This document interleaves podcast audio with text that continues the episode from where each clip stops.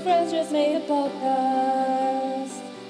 Two good friends just made a podcast. Two good friends just made a podcast. It's called Culture Bucket. Two friends just made a podcast. Two good friends just made a podcast. Two good friends just made a podcast. Culture Bucket, Georgia. Hello, and welcome back to the greatest podcast in the world. Two friends talking about popular culture. It's Culture Bucket, episode 85, uh, the first episode in our two episode run on Bob's Burgers. We'll be counting down our top five favourite characters this week, along with our usual culture catch up and my tube and homework discussion, etc. etc. etc. I am your host, George, and with me is your other host, whose name is Alex. Hi, Alex. Hi, George. Hi, everyone. How you doing today, Hi. George? Uh good. Broadly good. It's it's early in the morning. I had a good night's sleep. Uh, I had an exceptionally vivid dream uh, where I was the main character in the new Halloween movie. uh, Michael Myers was chasing me, and he was a giant. And at one point, the Hulk turned up, but he killed the Hulk, Oh, and then I escaped in a little pedal boat. wow. Yeah, yeah, it was good. How did it end? Did you just escape and wake up?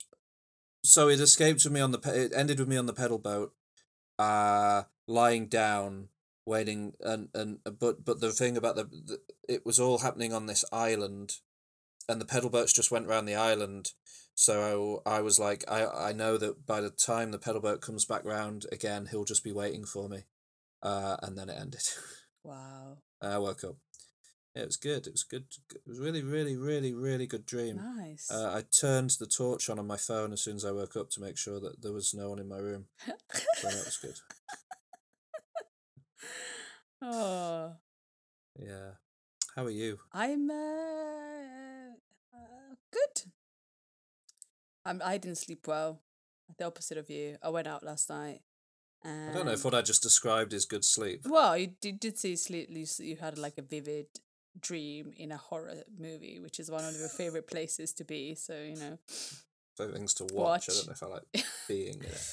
and uh, yeah, and then when I came back, my cat decided the best place to sleep was on my neck.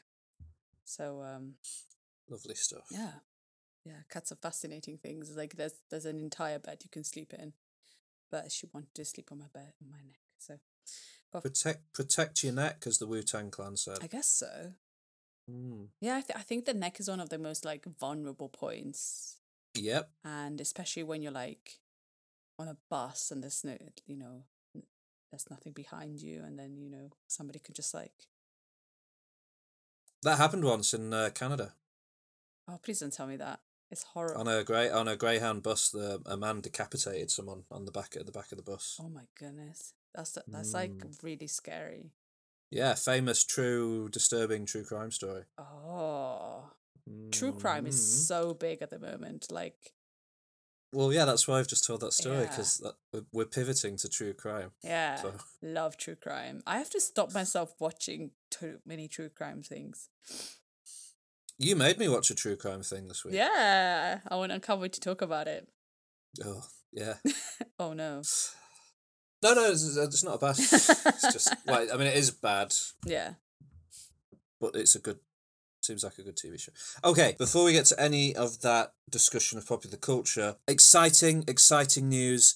You can find us now on TikTok. We are young, uh, good, good, good people. Yeah. on TikTok. Yeah. You can find us at Culture Bucket Podcast, and you will see lots of little wonderful clips, uh, the best clips from the show. For example, our discussion of the Dungeons and Dragons movie trailer is on there with a little clip of the trailer for you, along with some movie reviews from our letterboxd account or my letterboxd account, and uh, yeah, boy, it's all good. It's all good. Go on there. Go and look us up on uh, TikTok. Also, rate and review us on Apple Podcasts, please. We have the same number of ratings and reviews this week as we did last week. So let's push that up higher. Uh, and get more ratings and reviews, please. And we'll read them out and say thank you to people if you do. And I will do another scan around the world for ratings and reviews soon as well. But we've had Um, more downloads than we ever had. So Yes. so thank you for listening. Yes, thank you for listening. But if you are listening, please can you just let it take a moment to be like, hey, I'm listening and it, it's good, or it's good, but hey, it could be better, and then tell us how it could be better. Give us some feedback. That'd be great, and uh, tell us what you've been watching and listening to, etc., etc. Uh, all the social media links, uh, along with the link to TikTok, will be in the show notes this week. Um, so yeah, that's really exciting. But please do rate and review us and let us know if you if you're listening. And talk to paying us. attention. We would like to hear your Talk talk voices. We know you're listening. Yeah, or see, or see your words. Either's Ah, Oh yeah, sorry. see your words. Oh We'd my love to see your words. I would like, we would love to see your words. yeah, yeah, yeah. Read yeah, your yeah. transcripts. Yes, I'd love to read some transcripts from you, the listeners. Uh, thank you so much. Moving on, culture catch up time. Yeah. Yay! This is culture catch up time. This is where we talk about what we've watched, what we've read, what we've listened to, and probably some other stuff. Culture catch up time. Alex, what have you been doing this Ah. fine week on your own? on my own. Uh, so I uh, watched a couple of series, uh, uh, Netflix series. Well, one of them was a BBC series, but now it's on Netflix. But the first one is a Netflix series called Heartstopper. Have you heard Ah, I've seen. I've watched the first episode, Ah, good. and I thought this is really good. Alex would really like it. Yeah. So uh, I watched it because I watched the trailer and I was like, this is definitely up my street. And there's a lot of, you know, stuff that can be included in this series. Let's check it out. And is about uh, this, um, uh, it's set in a school. Uh, which is called uh, it's a it's an all boys uh, so it's set in two different schools. There's an all boys grammar school, and then there's an all girls grammar school. But the main action happens in the all boys grammar school, and um, uh, uh, these uh, Charlie uh, is in this group of like uh, friends that are like outcasts in a way and uh, he's openly gay and so she's had quite a few issues in school because of that. Uh, his best friend uh, Elle is uh, is transgender so she had to move to the all girls school.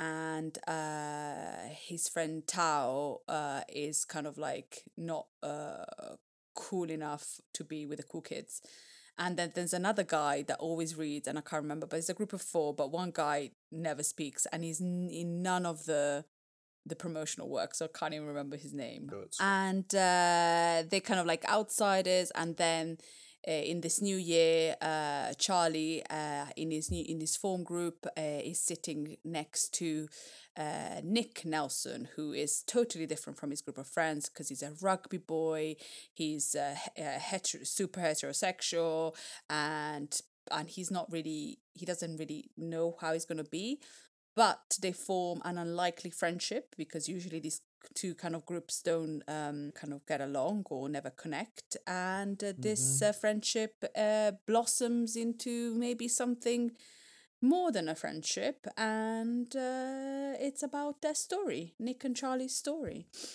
Um is adapted from a, a graphic webcomic novel by alice oseman. And uh, I quite liked it. This it's, it's a quite sweet story.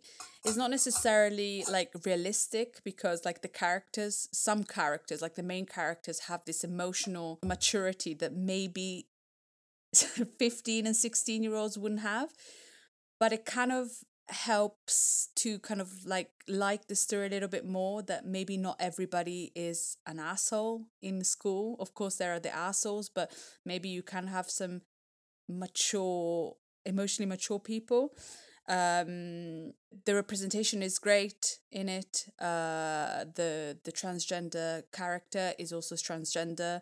Is a transgender actor, so it kind of like Yes, and they've been cast in the new season of Doctor Who. Exactly, and like. Charlie, uh, who is played by uh, Joe Locke, he's also openly gay. So it's kind of like also casting people that are, you know, have felt maybe the way that these characters have felt. They're also very young actors, so maybe the acting is not great at the beginning, but then it kind of like they get they they get used to each other, and towards the end of the series is actually nice. So I think they evolve with the series because they're all like 19 i think the actors they really wanted to get young actors to do this um uh this uh, show. And i think it shows and i think it, shows a kind of nice lovely sensibility about it and uh, awkwardness between teenagers and I, I don't know i i quite enjoy it enjoyed it actually. And olivia colman is in it as uh, uh, nick nelson's mother. And Mhm. having olivia colman is always great Absolutely. yeah i quite i quite i quite liked it it's quite young maybe i'm too a little bit too old for these things i think i think it'd be quite good for teenagers to watch this and to kind of appreciate um Yeah. and feel I've s- I've- included in and repre- represented in a tv series Yeah, that isn't. I mean, what I'd heard about what I'd heard about it as being one of the positives, and what came through in the episode I watched was that it allows these characters, these LGBTQ plus characters, to um celebrate themselves and not be constantly the victims Yeah. of hate crimes like you get uh, when when they decide to do representation in some other shows. It's great, but often the gay character or the transgender character will have to suffer bullying Mm. or you know actual full on well bullying is a hate crime Yeah. really, but like full on serious hate crimes. Yeah. And Heartstopper seems to be more focused on celebrating just Yeah. the, the, the that lifestyle and being those people and that seems like a really good thing. And i've seen lots of young people reading the graphic novel Mm, which i think is really good and you know uh, it, schools have it in their libraries and things that's and good. it's great. Well, it's good. mm. the, the only the only downside is that stephen fry's in it but other than that it's good stuff. Stephen fry? Yeah he's the voice of the headmaster on the uh, intercom. Ah is he? Hmm what's wrong with stephen fry uh, it's fine i Okay. just find him ah, okay i didn't even realize it was him have you seen any of the graphic novel Uh, I looked at some pictures and they, they the casting is pretty good actually. They're quite yeah similar. and i really like the the art style in the graphic Yeah. novel is really yeah, um inspired by manga i think yeah, that's really but good. looks really nice Yeah. yeah cool No, it's a it's a it's a good uh, good series. And Mm. then I watched this uh, BBC and now on Netflix uh, English slash Japanese series called uh, Giri/Haji. okay uh, and it, it translates duty and shame. So there, there's a murder that happens in in London, and that sparks uh, some like ripple effects in Tokyo, where there is at the moment peace between the yakuza families, and this murder in London, which seems just like a normal murder, because of the particular murder weapon that was used, it then s- starts chaos in Tokyo. And so this detective um, who thinks that his brother, who was part of the Yakuza, has died, finds out that maybe he's still alive in London. And so he goes to investigate, but he has to investigate in um, uh, not officially because he can't and uh, here he meets Sarah, who's a police officer, uh, and uh, together they kind of spark this kind of uh, friendship, and uh, then a lot of other stuff happens. It's a very confusing series, and like it was incredible at the beginning. I thought it was amazing how like they they managed to connect different things between London and Tokyo and how like the yakuza worked. It shows the different, you know, the difference between the kind of the values that the yakuza has uh, against the, the values an english gangster has and uh, how the english gangsters want to be like the yakuza but they don't have the same values. And it's an interesting story because there's a lot of intertwining things between uh, these things and how, why is the brother dead and uh, what is going on with this detective? And it's really interesting until the last two episodes. So i was gripped. I was like oh my god this is amazing. And then the last two episodes everything that a character so all the characters do something wrong so everything hmm. goes to shits. Total shits. Yeah. and and I couldn't handle it anymore. I was just like, I can't, I can't, I can't handle this. Every single character in London did something wrong that was totally stupid and totally unbelievable. And and then after that, the last episode was just like everything's gone to shit. Only one character uh, managed it, managed to get out in a positive way, and Mhm. it was finished. Very confusing. And I can I can understand if like one character does something wrong, but every single character did something wrong, and it was just so unbelievably stupid that I just I was just like a really good series about you know yakuza and families and war and the fact that the police is involved in the yakuza to keep the peace, and so there's always negotiations and. Um, uh, tactics to start a war that start in London, and then because because somebody got killed in London, the war starts again. It was very fascinating, but then by the la- the last two episodes, just got stupid.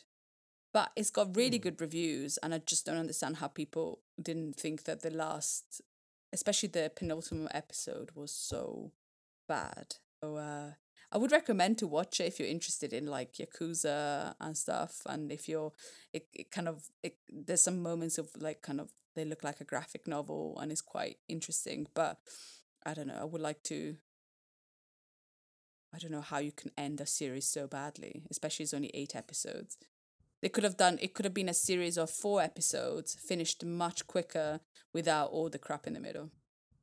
Yeah, that's true for a lot of things. Yeah, it was just kind of crazy. I think they just milked it to be eight episodes. And so by the end, they didn't know what to do. And they just decided that every single character was going to do a stupid thing. I mean, I the reason I remember, like you said, it got lots of good reviews and it does have like hundred percent on Rotten Tomatoes. But this is the description. This is what made me not watch it. Uh, was the Guardian's review? The Guardian gave it three Mm. stars back it back when it came out. And they wrote, Giri/Haji review. Kelly Macdonald crime show is all killer and no thriller.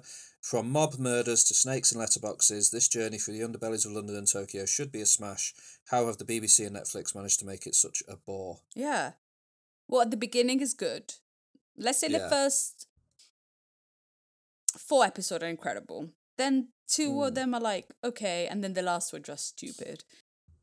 uh, then talking about cr- true crimes, I watched this true crime documentary, a four part uh, Netflix documentary called I Just Killed My Father, my dad. Oh yeah, yeah. Yes. And is about uh, this uh, kid called Anthony Templet who uh, one night rings the police and says, I've just killed my father. He never denies killing him, but he never felt like he did anything bad. Right. Yeah. So he never seemed remorseful. He never seemed, and he never felt like he was a murderer. So he killed his father, but he wasn't guilty. Yeah. And Yeah, so yeah, it, it it's a really, I really, it's kind of a really sad documentary because you see this kid and you, from the beginning i didn't feel i felt for him from the beginning because has he was so int- like you can see videos of him in the documentary and he was so um not uh he didn't have any feelings. He was so blank with what he did and he was so like there was no tears no feelings. Even when he was talking he was just very kind of like he wasn't he he just did something because he had to do it. Like i wake up in the morning and i check my phone. It was that kind of transaction his him killing his stepfather yeah Mm. and uh and then but then it explores what kind of person his father was and uh, Mm. what kind of uh, life he lived. And uh, the the way that this kid had been abandoned from and t- from everything really. Um, and how he was alone and his last kind of resort was to kill his father and uh, it sh- it just shows how incredibly ununited American America is, uh, because this kid lived with his mother in one state, and his father managed to get him from another state because the two states Right. didn't talk to each other.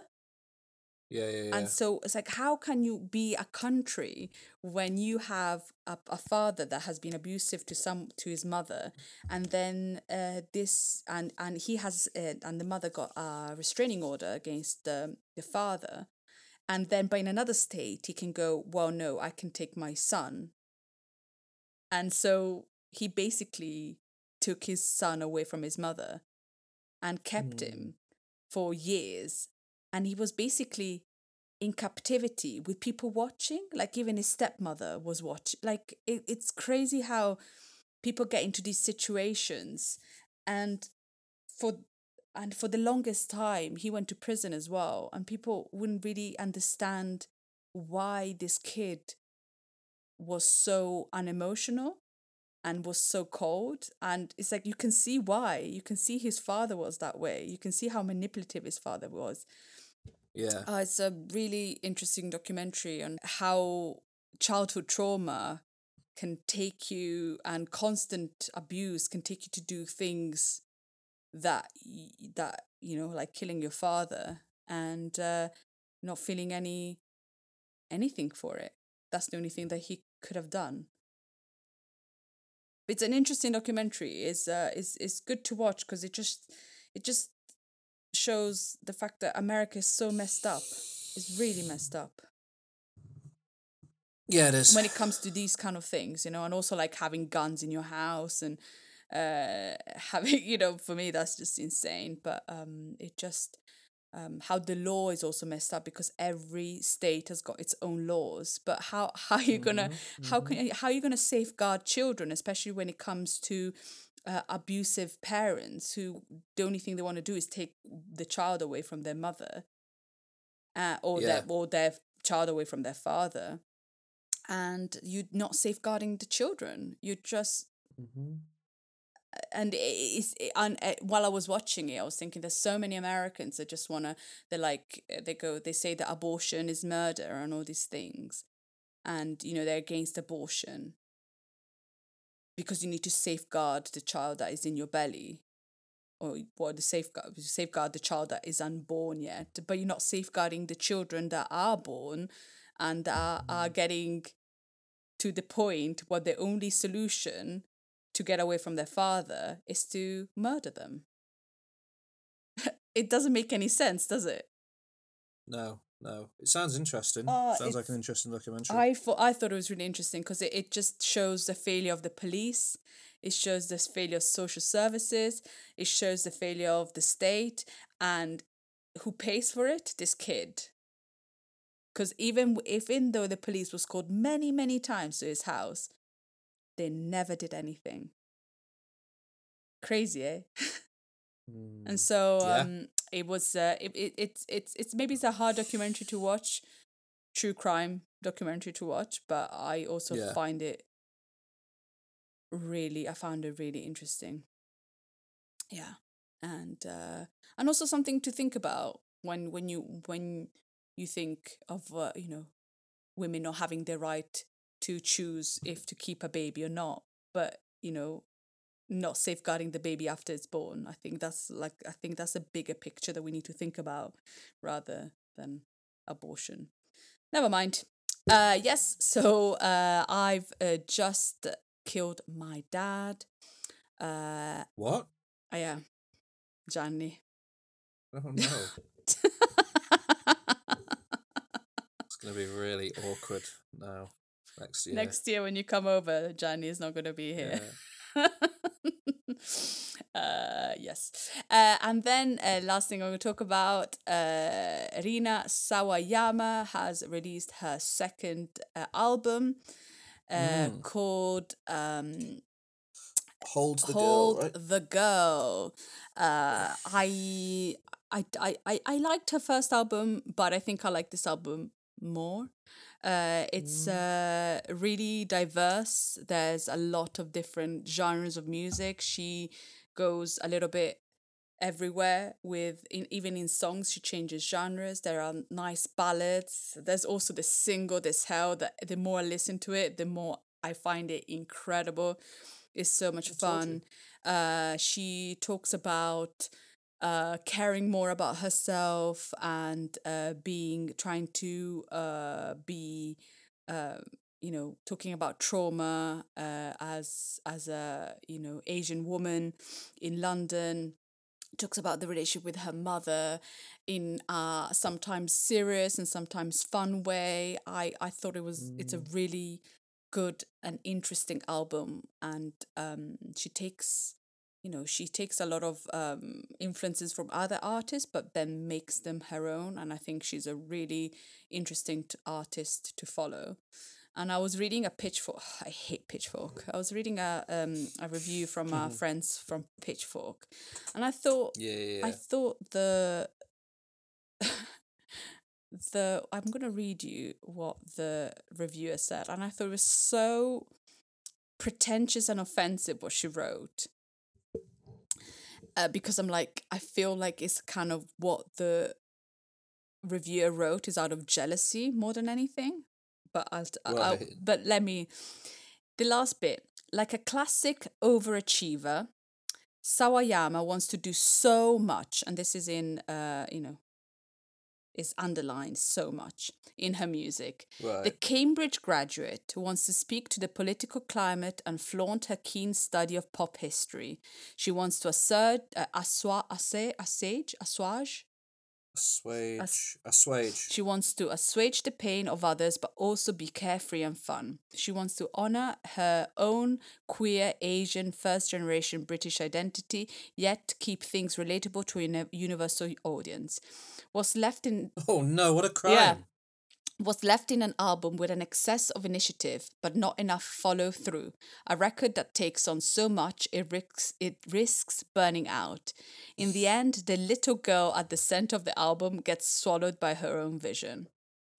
Wow, that's quite harsh. this I said terror like I'm like what? And I was reading this review and like everything that I find positive about this album, the fact that it's varied, it's fun, but also it's got like a serious kind of um, undertone to it because you know she talks about um you know one of the songs she wrote after like a moment in therapy. So she admits that she like you know she has mental health issues. Um she talks about the relationship with her mother which is kind of sometimes is kind of hard. And this reviewer just ripped everything that I liked about this album, and then these are her last words. I just like, no, you are just against her. I feel. I don't know. I don't know what those words seem to you. Uh, pretty harsh. It also the it, it, it, the little tagline opens with saying that the album is ambitious in the same way as putting on all the clothes in your closet, which is again quite harsh. Yeah. Yeah. Uh, I tend to notice that um, Pitchfork is really, really unfair and harsh on British artists quite Mm. often, in my opinion. Yeah. Particularly British guitar bands. Um, Arctic Monkeys have never Yeah. had a decent review from them, and Arctic Monkeys are the best, one of the best bands in the world. So go and shove it up your cake. But it's hole, just like this interview is so unnecessary because I feel like it goes to her personal how like Mm. Cambridge graduate little girl. It's like no, you, we need to review her music. We don't need to review uh, Rina Sawayama. If you want to review Rina Sawayama, write for the Daily Mail, okay? And that really pisses me off. So I really like this album. I think it should be listened to. I think she's really she's got really interesting sound. Her voice is amazing. Uh, I like how she evokes other female artists in her work, and uh, and I think she's really a great human. Yeah. Well, I think that uh, this hell is a top tier Yeah. pop pop Yeah. song. So yeah, Yeah. I will at some point listen to the album. Cool. And that's it for my culture catch up this week. What a great crop! What a crop! What a crop of shit. I know it was a crock of shit. What? what? What a crock of shit. What are you, what are you I doing? don't. Uh, how about you? Tell me about your weekly Thank you. catch up. I will. I've got a four things to talk about today, so I'll start by talking about the latest release from a little studio you might have heard of, Marvel Studios. Did a special Ah, presentation this week. Did they? Uh, uh, where's it gone? Hang on. Apologies. Yes. So, in honor of the season, the spookiest time of the year, uh, which of course is Christmas? yes, uh, in honor of Christmas. Um, Marvel Studios has produced uh, something that they are calling a Marvel Studios special presentation. Uh, this is the first ever Marvel Studios special presentation. It effectively means a TV special, a 55 minute long um, single episode TV special type thing. I think the second Marvel Studio special presentation is going to be the Guardians of the Galaxy holiday special Okay. uh, which is coming out at, at, at Christmas time, also in honor of Christmas, of course. Uh, but this one is called Werewolf by Night. Oh. Ooh.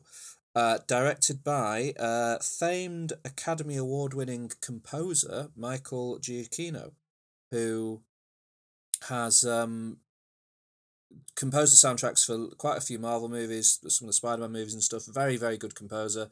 Um, has has stepped behind the camera for the first time to direct this. Uh, it uh, Werewolf by Night is a famous-ish Marvel comics character in like the monsters world of Marvel, Okay. which the the MCU hasn't really looked at before. Um, this one stars Gael Garcia Bernal Ooh, lovely. Mm. as Jack, uh, a man who attends a funeral for the famed monster hunter Ulysses Bloodstone, who has uh, died, and um, his widow has invited several of the world's top monster hunters to uh, their estate to compete in a monster hunting competition wherein the winner will receive uh, Ulysses Bloodstone's Bloodstone, a magical artifact which uh, can grant the user particularly great monster killing abilities. Um, just as the night is about to kick off, Elsa Bloodstone, Ulysses Bloodstone's uh, rebellious daughter, has returns to the estate after over twenty years away. Uh, to throw her hat in the ring to uh, also acquire the Bloodstone. Um, and Gael Garcia Bernal's Jack is also among them. Um, the whole thing, so it's 55 minutes long. It is filmed almost entirely in black and white. Uh, it has film grain effects put over it, etc., etc., to make it appear like a classic Universal Monsters monster movie, um, which is pretty cool and right up my alley. Um, it also allows this to be by far the goriest thing Marvel have done. Still not very gory in the grand scheme of gore gore that you can have on screen, but like for Marvel Studios, this is quite out there. So the black and white filter allows you know a lot of that a lot of those splashes of red to be uh, splashes of grey, which I think allows for a lower, less obscure rating. But there are swords being buried in faces and decapitations and all sorts of things going on in this. Yeah. Uh, so yeah, that's the setup, and then the monster hunters set off to hunt the monster. Um, I'll.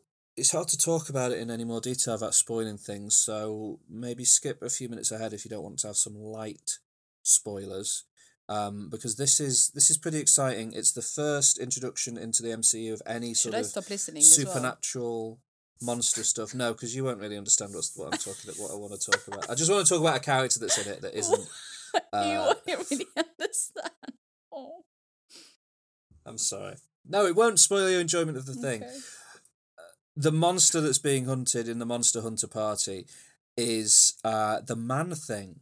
So this turns out to be. See, there you go. That look I don't know face. who the mana thing is. Is it Uh, not the Italian the Man? Thing.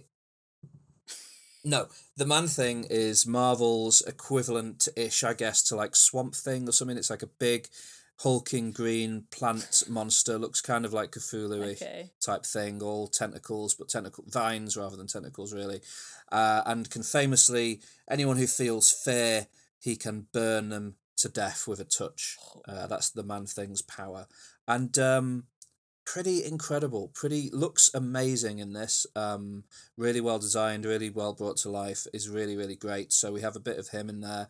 And when the werewolf finally turns up, because of course it's called Werewolf by Night, so you know there's going to be a werewolf involved. Uh, the transformation is done mostly off camera, but they use shadow to a fantastic effect to make it work. And uh, then the werewolf itself looks more like a Universal Monsters werewolf, like a human actor with um, fur and makeup applied to his face and teeth applied, but his face doesn't elongate out. You can still quite clearly tell who the actor is and stuff, which I think really, really works. Okay. Um, and yeah, it's quite it's a bit slower paced than a lot of Marvel Hmm. stuff. Um, it might turn off some younger viewers, uh, which is maybe by design. But when the werewolf finally does arrive, uh, the action is really well shot and really well directed, and the whole thing is like a really fun, spooky fifty minutes, and I'd highly recommend it to anyone. I really, really loved it, but it was fantastic. Um, so people should definitely go and check out Werewolf by Night, and I hope this means that we get more spooky supernatural goings on in the Marvel universe going forwards because it's um absolutely in my, you know, Mm. in my wheelhouse of things that I enjoy. So yeah, you're gonna check out Werewolf by Night. Yeah, I think so. Good, because it's good. Um, also going on in Marvel, uh, She Hulk is almost wrapped up as we're recording. There's one more episode to go, but episode uh episode eight, I think it was this week. Have are you have you watched no, any I haven't. Oh, Sorry. you sh- it's very very. I'm going very good. to. and uh, yeah, Yeah. good. It's been it's been good. It's been it's gone from like good to pretty great throughout the season, but the most recent episode is uh top tier television. was was absolutely fantastic. So um please please uh, go and watch it. It's so good. Uh up next I watched a film that we watched a trailer of together a few weeks ago, Catherine called Birdie. Is it out? yeah. Yeah, it's out. It's out on Prime Video. Came out on Friday. Oh. Yeah, directed by Lena Dunham, uh, set in medieval England. It follows the adventures of uh, Catherine, called Birdie. Birdie, played by Bella Ramsey, who has stolen our hearts in Game of Thrones in the past, is just tears Mm. apart the screen in this movie and is soon to um, appear as Ellie in The Last of Us yeah. adaptation, which I can't even begin to tell you how excited I am. Uh, her mum and dad are played by Billie Piper as Lady Aislinn, uh, her mother, and Andrew Scott, who you may know as the hot priest from Fleabag or um, Moriarty from Sherlock, plays Love her father. Yeah, Lord Rollo. He's very good in this. He plays the whole thing with this really disaffected air. He's very unpleasant to his daughter um in a it, it it it veers from unpleasant to his daughter in a very like um he mocks her he pretends that he's seen her down the tavern the previous night getting drunk and things which is quite good but then it kind of there's there's some physical punishment uh given to her at points due to her poor behavior uh, in line i suppose with the times it is set in. Um but he's quite a likable layabout idiot. Mm. Lord and andrew scott plays it really well. Uh, billie piper's very very likable as the mum as well. She's she's i, I think billie it's great that billie piper's showing up in more stuff Yeah. nowadays. Uh lesley sharp plays moana uh, moana sorry catherine's nursemaid. And there's a whole host of other characters in there. Uh paul kaye pops up as um, a very good kind of disgusting old lord that's looking for catherine's hand in marriage. Um and yeah i so it's it, it kind of basically follows that Lord Rollo realizes that his estate is bare, the coffers are running dry, uh, they are on the verge of being poor, and the only real asset he has is his daughter's hand in marriage. Ah. But of course, his his daughter being uh, Birdie is not particularly keen Yeah. on uh, on the idea. So the film largely follows uh, follows through as she um does her best to repel all and any suitors, including a thankfully small uh, single scene appearance from Russell Brand um, as one of them. God, I hate it. You are. Uh, no, you look, I'll send you some. I'll send you some videos of his recent YouTube work. Um, he got banned off YouTube for spreading COVID misinformation Oh, did recently, so I will happily be a hater Oh, of that okay, I didn't know that. Yeah, he's a he's a goon, and I used to be a fan of his. I used to really enjoy his Radio Two show, but mm, no. Um, I take it back. he also- You're he's- not he's- a hater. He's one of You're a these people now. Yeah. He's one of these people now that always bangs on about the mainstream media, and we, we can all have our issues with the mainstream media, but I don't I don't want to be in the same room as or have a conversation with anyone who who is desperate to talk about the mainstream media all the Mm. time. Calm down. Um. So yeah, so uh, it's really like it's good. Lena Dunham is obviously you know she's a talented uh, screenwriter, uh, talented director. She has her detractors. Um, she got oh, I won't even go into it, but she she she seems intent on continuously getting into trouble on social media. Why? But as like a creative, Can you tell me one thing? Oh, she she did this. I didn't. I don't know how recent this is, but it was the thing that popped up when I was, was searching her yesterday. She tweeted something that was like, um, she tweeted, unironically, something like, "When I die." Please have my. I want my coffin to be included in the New York Ah, yeah. Pride Parade yeah, I saw that. with a thing saying she wasn't for everyone, but she was for us. And lots of you know people in that scene came out being like, "Why are you a straight white woman claiming?" I, I don't know. People, she says them. She says mad things and gets in trouble, and that's that's what it is. Um, and yeah, I'm sure she's a very good screenwriter and uh, director, but this movie works at all because of the power of Bella Ramsey. Like this is an actress who is 19 years old and it like holds her own against people like Andrew Scott and Billie Piper and, and various other people. Paul Kaye. Um, she's she's she is magnificent in it and she's really good. She narrates the movie. The con the conceit of the film is that she's writing down her experiences in a diary uh, in an attempt to make her more learned and less um, rebellious. So her this forms the narration of the film, which is read out by her, and it's all like her line delivery. Her line delivery is great. She's funny. She's witty. She's just great, and it bodes well for The Last of Us that um a talent like this is is, kind of on board for it. So yeah, Catherine called Birdie, big recommendation. Really enjoyed it. Uh, I imagine you'll be watching it, and we can Of talk about it in I more will be detail. watching it. Yeah, it's it's good stuff. Oh, it, and it's got it's got like it's one of those. It's got like pop songs, uh, re-recorded in a more folky style Oh, that play over various scenes. It's just got a really nice a- atmosphere and attitude to it, and yeah, enjoyable. Um, I also this week caught up on something I've wanted to watch for a while. It's a little bit old, aired between 2014 2017, TV show called Tim and Eric's Bedtime Stories.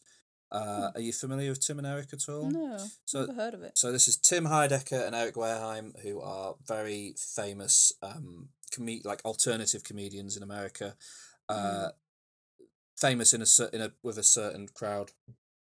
Um, they started off doing Tim and Eric's, I think it was called Tim and Eric's Awesome Show, Good Job years ago, which was a straight comedy, and they've Hmm. done movies and they've done various things, and yeah, they've done a lot over the years to have Tim and Eric.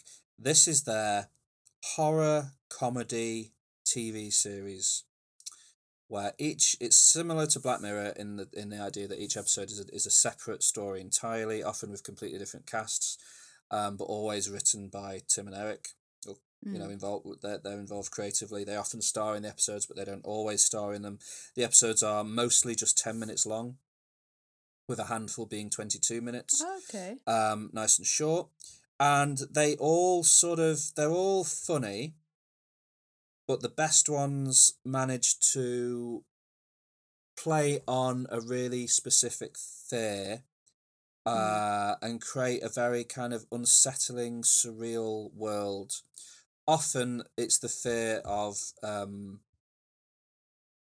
bad masculine energy Ah, Okay. and how that can lead to conscription in terms of like people's lives being suddenly completely changed and being dragged into a world that they weren't expecting to be and dominated Mm. by an energy that they they feel uncomfortable with um for example the first episode is called hole and um it's about uh, a man called murph who's moved next door moved into a new cul-de-sac. He's played by uh, Eric Wareheim, and he's immediately welcomed by his new neighbor Brenner, who's played by Tim Heidecker. And Brenner invites um, Murph over for oh, well immediately he's like I'm Dennis Murphy and Brenner's like I'm going to call you Murph and he's like no no Dennis he's like yeah that's okay Murph and it's that kind of you know when somebody's just like yeah I've got a nickname for you and I'm just going to call you by that nickname and then he's like yeah. well, me and the boys are having, you know, wife's out of town, so me and the boys are going to have uh, a night together. We're going to watch the match. Uh, come over, bring a dip, bring a salad, bring something to eat, bring some stuff, and it'll be great. And he's like, well, I've got, I'm going to spend some time with my wife and kids tonight because we've just moved in, but maybe next time. And he's like, yeah, okay, well, I'll see you at eight then. And he's like, no, no, I'm not going to come. And he's Oh. like, no, I'll, I'll see you at eight. And he doesn't go. And then all of a Yeah. sudden, his, um, he, somebody leaves a rotting turkey on his doorstep and it gets covered in bees. Somebody he gets his flowers set on fire. His Okay. trees are cut down. Brenner's just Yeah. destroying Murph's life. So then Murph's Murph's like, right, I'll come. I'll I'll hang out with you and the guys. And he's like, cool, see you at eight, and then it'll all stop. I'm king of the sack. Call me king of the sack, like king of the cul-de-sac. And then um, Oh, Murph goes over to his house Hmm. brings a brings a snack and then it's just full of these guys who are all this same kind of like broy guy and there's not even a TV in the room and he's like I thought we were going to watch the match And, uh, anyway it's just a weird strange disturbing world you kind of laugh at it but you also feel unsettled by it and um yeah I really enjoyed it it's on all four in the UK because it's an adult swim show and all four hosts all of that stuff um, but you can catch it on various other streaming services, I think, around the world. And it's really, really good. I'd recommend. So, not all of them are brilliant. So, I'm going to list some episodes that if people are interested, they should search out. Mm. Uh, Hole, the episode I've just described, is very good. Toes is very, very good. Um, Bob Odenkirk stars in that as a Oh, okay. uh, doctor who's, Nice. uh, well, does something to do with toes. I'll leave it at that. Um, Angel Boy is very, very good. A man becomes obsessed with uh, a teenage boy's singing, um, but the teenage boy's singing is just sort of him going, "Ah, ah, fa, fa, fa, fa, fa, fa." It's very funny. Um, Roommates is very good. That's a 20 minute uh, following Tim and Eric playing two absolutely awful people who move in together in Los Angeles. Uh, very good stuff. Baby is a very good one. John C. Reilly stars in that as a um, Mm. a man who uh, decides to do a self help course that turns out to be uh, very um, creepy and weird. It's good stuff. Uh, Source Boy is a good 20 minute um, about a man who is struggling to overcome an addiction to eating uh, dirty diapers. What? Yeah. Uh, Tornado is a very, very good episode. I won't even describe what happens in Tornado because it would make the episode explicit, but it's a good episode of television. Um, but You really like weird stuff. yeah, yeah, I do, I do, I really do. Strange. Um, the Duke is very good. Guest stars Ray Wise, who played um, Leland Palmer in Twin Peaks, as um, a man who is a, an expert at playing scratch cards in casinos. It, it, it posits a world in which instead of playing blackjack in casinos, you get scratch cards and just do scratch cards. Very good. Um, and uh, yeah, those are the kind of my favourites, so I'd recommend people check them out. It's very, very good. Tim and Eric's Bedtime Stories. Uh, and last thing I want to talk about is the TV show of the summer. It took over the world, or it took over America throughout the summer as it aired, and uh, came out of nowhere to be one of the biggest hits of the year. It's finally been put. The entire thing's been placed on Disney Plus in the UK and in other regions as well, I believe. And it's called The Bear. Have you heard of The Bear? No, not at all. Oh right, okay.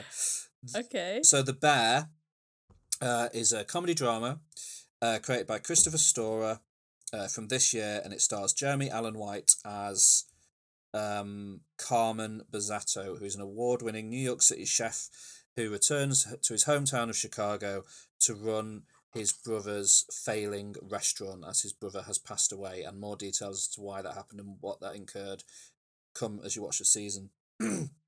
Once he arrives at the sandwich shop to help run it, uh, that's what the restaurant is. It's like a beef sandwich shop, which is like a famous Mm. thing in Chicago.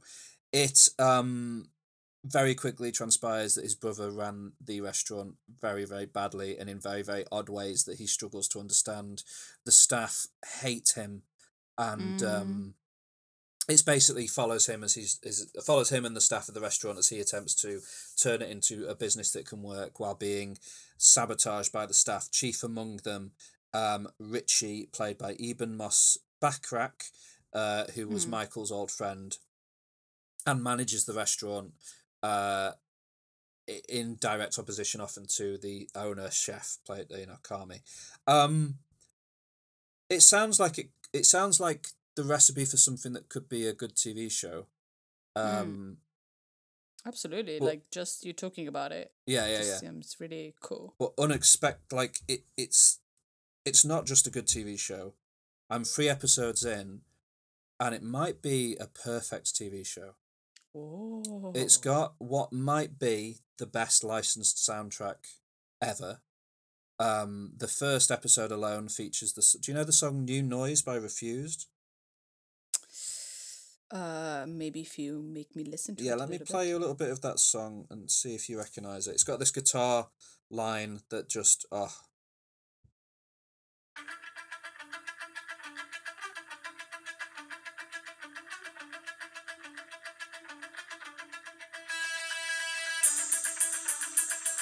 I don't know it. Well, it's, it's great. Like so, the episode Yeah. one opens with, and I haven't listened to that song in years, and I was like, oh god, I know this. What's this? So it opens with that song being played as they're preparing for the day, and it just that sets the tone perfectly immediately because it is just so fast paced. Like there's a, the great movie came out last year called Boiling Point, set in a London, a restaurant in Ah, England, yeah. starring Stephen Graham, and this isn't shot in one take like the like Boiling Point was, but it evokes the same sense of just manic urgency. It makes working in a in a kitchen look like the most stressful and intense experience anyone could have, which supposedly is is is what it's like. So um Mm-hmm. and that song just sets the tone perfectly for just this absolute manic energy and chaos that it brings. I like I was watching episode two, and all the episodes are about half an hour long, and I was watching the second episode last night, and it just. I you, you know when you can tell an episode is wrapping up and about to end, and I was like, "Hang on, I only just started watching it a moment ago," and I checked my watch and no, it was, it, half an hour had passed, and I didn't Oh, even notice because it just grabs you, pulls you in, Mm. and drags you along for the for the full length of the episode and then like I've not been able to binge it because it's so stressful and so intense that it kind of like you watch an episode and you're like right I need to go and take a breath for a minute and go and do something else for a while and then I'll come back and watch some more in a bit. Um, that first episode, yeah, it features that song by Refused. It features a Wilco song um, Oh. placed in a perfect moment. It's got a Pearl Jam song playing over the credits. It's got a few other moments. I watched episode three this morning, and um, it's just abs- it's, it's it's a great, very good episode. Obviously, it's got this brilliant. It starts to like as the episodes go along, you start to understand the other characters more. Currently, my favorite character is um. Da, da, da, da, da, Sydney, played by Ayo Edebiri, who is a talented but inexperienced chef, it says on Wikipedia, which is a good uh, description, who joins as the new sous chef uh, under Carmy. So she's kind of the outsider that he's brought in, and she's quite young. And uh, episode three is all about her, him trying to place her as like running the kitchen, and the way the other staff kind of don't have respect for her, and she's struggling to deal with that throughout the day. And the episode ends with the these two characters, Carmy and Sydney, talking to each other. And they're each bearing their souls to each other a little bit. And she in particular is really talking him through like what's made her day difficult and it's just because you've seen her go through the journey and you've felt it like i was almost in tears watching this bit and you, it goes and it goes and it goes and then it gets more and more intense and stressful and then one of them tells a joke and it's the perfect joke at the perfect moment and it undercuts everything that's happened and it kind of seals those two as partners it feels like in that moment and then an R.E.M. stunk song starts playing as the episode moves on. It's just it's just it's all tuned. It's like it's it's a perfectly tuned engine. It's all been tuned to perfection. It just works. Like the first three episodes have completely hooked me and drawn me in and i can't wait to watch more of it. So a big big strong recommendation for the bear. Uh, it's it's on fx in america and you can find it on on Star on Disney Plus in um I think most other regions, and I'd recommend everyone everyone watch it. It's very good. Um, Jeremy Allen White as the lead is really really good. Apparently, he's spent eleven seasons playing a character on Shameless, the American remake of Shameless. So Mm. I've never really I never watched that, so I've never seen him in anything before. But he is phenomenal in uh, in this role, and um, all the actors are, and you can see as it's going along that it, you're starting to learn more about the other, some of the other people that seem initially just like horrible, awful people. Uh, that Mm. their humanity starts to seep in, and you as you learn more about them, and it's just um, it's great. It's very very good. I would recommend it highly. Yeah, Sounds good. Um, I might watch it. you definitely should watch it. Hundred percent. Everyone should. So yeah, that's my that's my culture catch up for this week. Nice. Thank Very you. Good. Do you want to do a little bit of my tube? Yeah, definitely. My troop. My troop. Magic, magic, magic. Magic, magic, magic.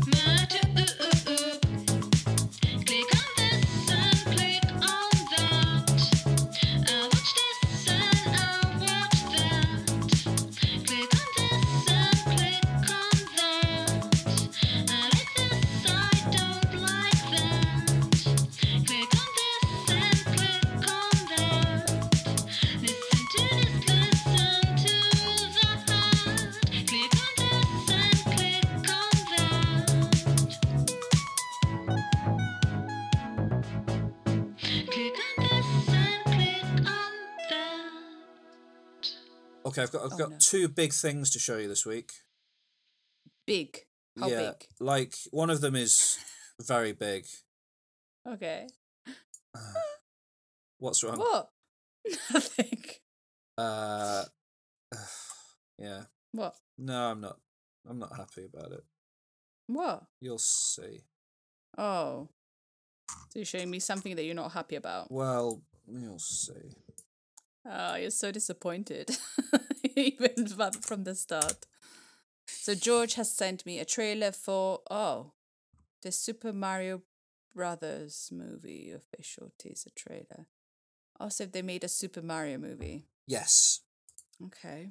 So this is this is being made by a, a Nintendo in collaboration with Illumination Entertainment, who make the Despicable Me movies Okay. and the Sing movies. If you've seen those, mm-hmm. Um, it's been in production for a while. We've known it's been coming for a while. People have been very eager to see anything of it uh, because obviously, you know, Mario is a beloved, iconic character all around the world. Hmm. Um, can you? Yeah. So What? no, it's fine. Can you Um, think of the last time there was a Mario movie? well, that was very bad. Yeah, that was terrible. Very bad movie.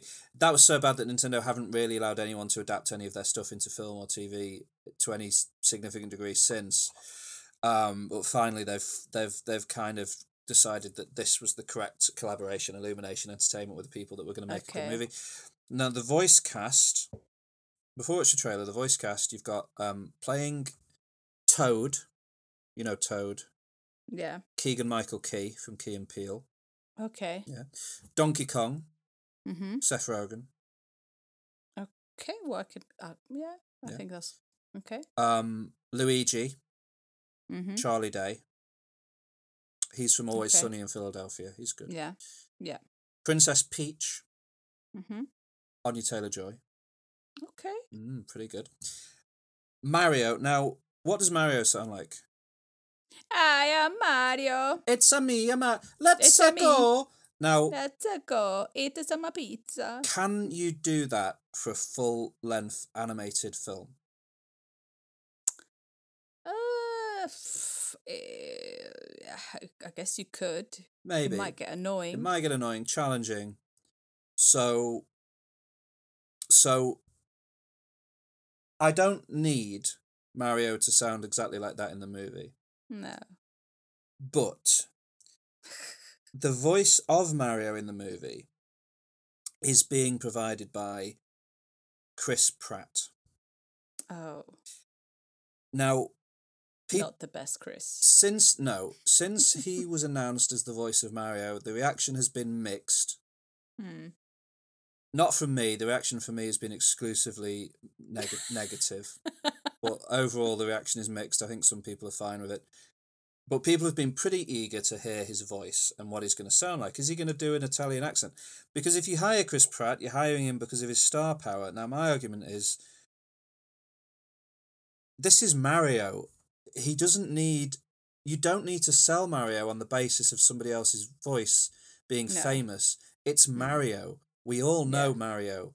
We're all good mates with Mario already. We don't need to be convinced to go and see a Mario Brothers movie. He's Mario. More people in the world recognize Mario than Chris Pratt, I am going to go out and say, right? So, Mhm. therefore, you could just hire a voice actor who can do a voice and maybe do a good Mario voice of some description. Instead, they've hired Chris Pratt. And people were like, what's his voice going to sound like? And he said, this is a quote from, Tim, from Chris Pratt from a while ago. I'm not going to be wearing a plumber suit running all over. Obviously not. We know it's a cartoon, Chris. I'm providing a voice for an animated character. And and I want you to have I want you to have this quote in your head when you hear his voice in the trailer. It is okay, I'm it- closing my eyes. it is updated and unlike anything you've heard in the Mario world before. Oh no. Mm. And uh, off the back of that, also when you hear his voice, I just want you to think of Linda Belcher from Bob's Burgers. Okay. Okay. Oh no. Right. Are you ready to watch this trailer? Oh yeah, I'm very excited about Also, it. Also, don't forget that Jack Black is playing Bowser. You're going to hear Bowser's voice first, and I have positive feelings about that. I think Jack Black's actually doing a, a performance as Bowser, which is interesting. Are you ready? Okay. Yeah. Okay. Three, two, one, go. Okay. Oh, so there's some meteors burning, or maybe it's lava. Yeah. And just like going plop plop. On an icy landscape. Icy landscape, and there's Bowser as a rock. Sure. Um, it's being tragic. It's destroying everything. And oh, who is this? Ah, Koopa, the king of the Koopas. Is Bowser king of the Koopas? yeah, and um, in Japan it's called King Koopa, but in Ah, yeah, yeah. I English thought it's so. called Bowser, yeah. Okay. So the Koopas are scared. Open the gate. It looks pretty cool too. The the graphic Yeah? is very good. I really like that. And there's some penguins. Attack! The king of the penguins is attacking the penguins. They're quite cute actually. And they're attacking Bowser. They're It's a good gag. That's a good gag, yeah. They're attacking Bowser with some. Is for the taste uh, snowballs. Do you yield? I like that voice of the king penguin. I do not. Ah, that, ah, that's Jack Black. Yeah. I like it. I do not. Yeah, it's good, right? It's a good. Yeah, that's very good. Very like theatrical. I think that's how it's supposed to be, Bowser. Also, because it's like. Okay, now we have Mario. Hmm. I'm not crazy about the way his face looks, but He's a bit too cute, isn't he? and people are also upset about his flat little bottom. Okay. What is this place? Huh? Do not touch that mushroom, you'll die! oh, I'm sorry. Oh. That one's perfect. Oh, Toad is cute. Who's Toad again? Mushroom Kingdom, here we come. Keegan Michael Key. What? He did. That's the trailer.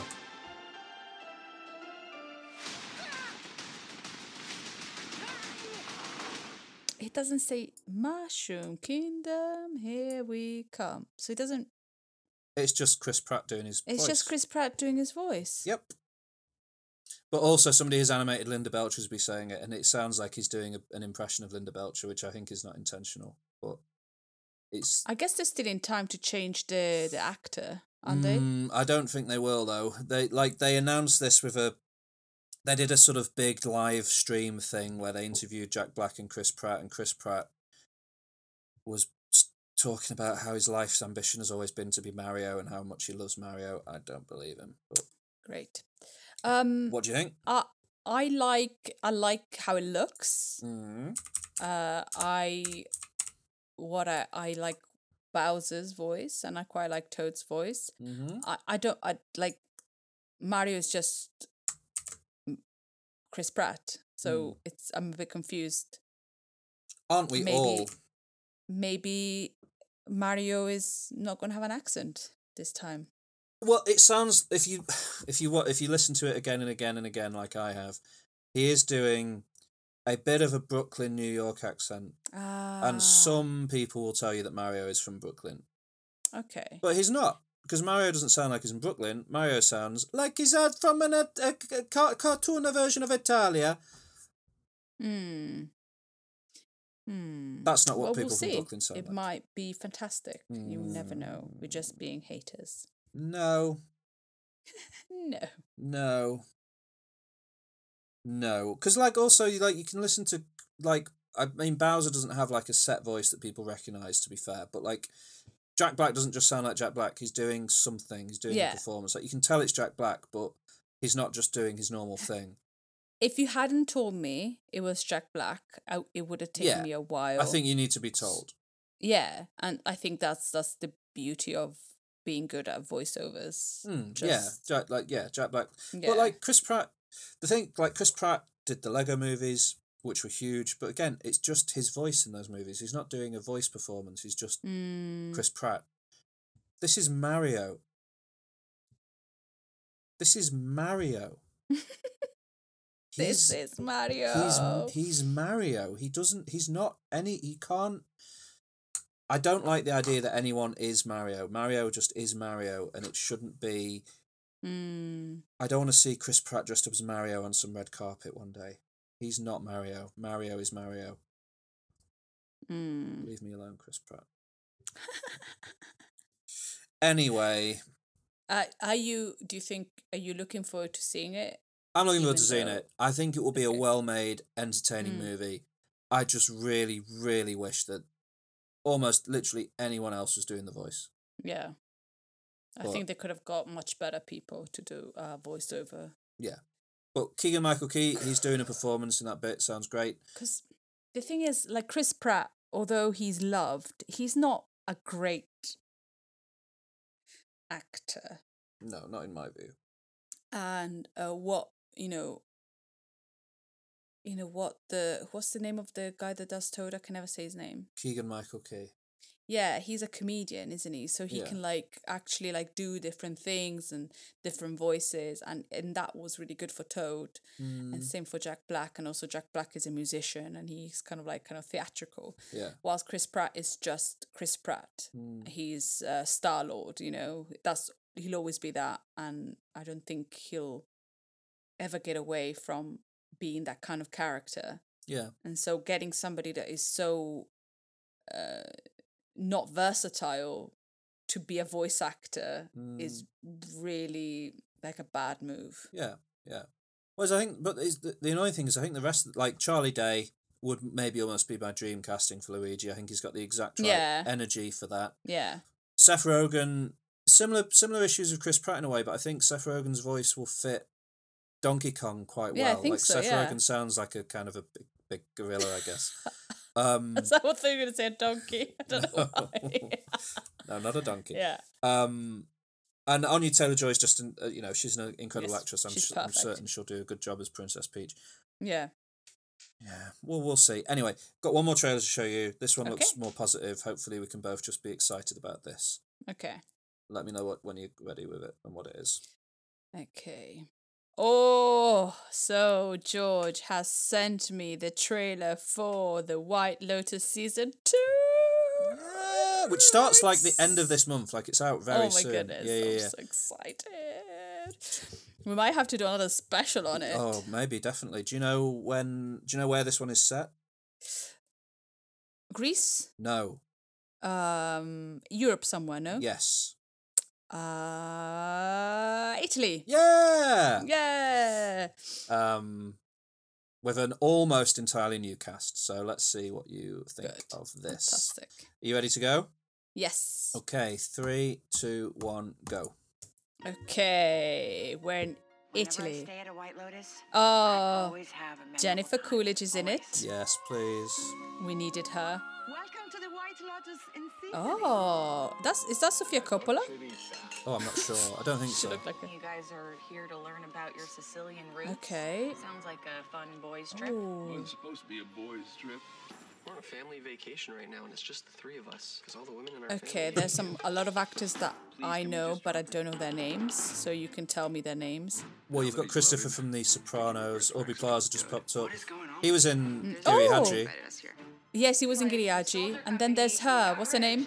Aubrey Plaza. Are these the kind of people we're gonna be hanging out with now? Did you vote, babe? Be honest. I can't speak. I'm sorry. It's I'm just gonna watch.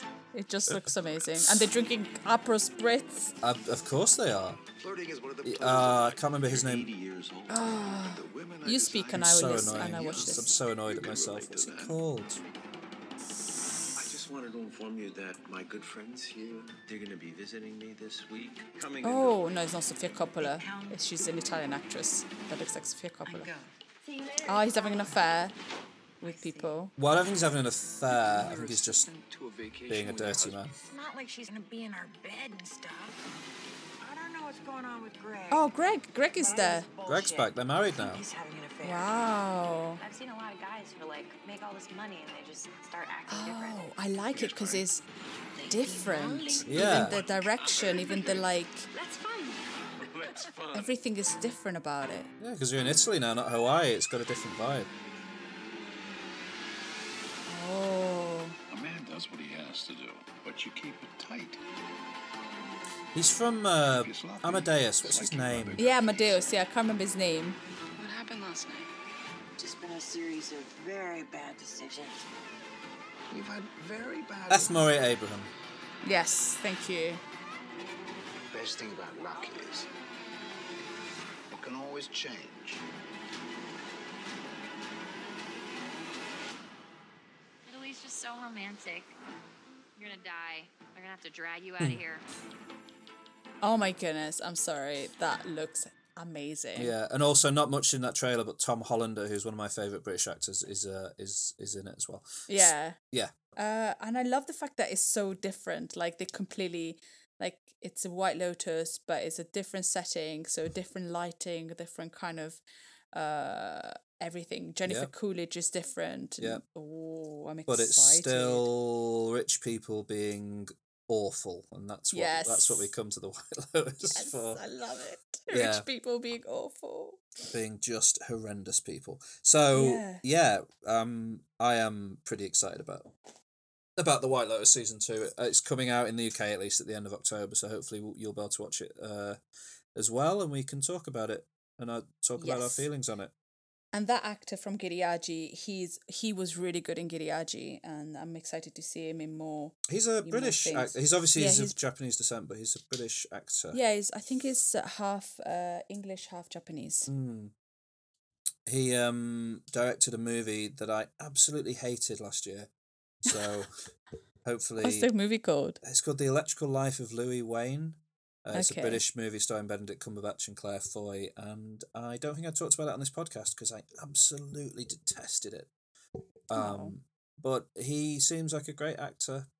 Yeah, he's really good. He was really good in Giri/Haji and uh, really interesting character in it.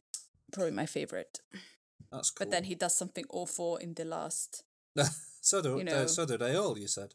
the last two episodes. Like why, why? Oh, and then it disappears. It was great. Well, hopefully the White Lotus season two doesn't go down the same. Oh, I'm path. excited. Sorry, I didn't say much. It was just too good. Okay. um, right, is it homework time? it is homework time.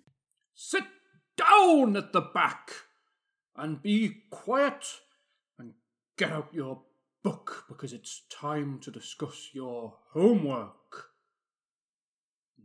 Okay, homework time. Yes. So last week was free homework because we both have watched and loved Better Call Saul.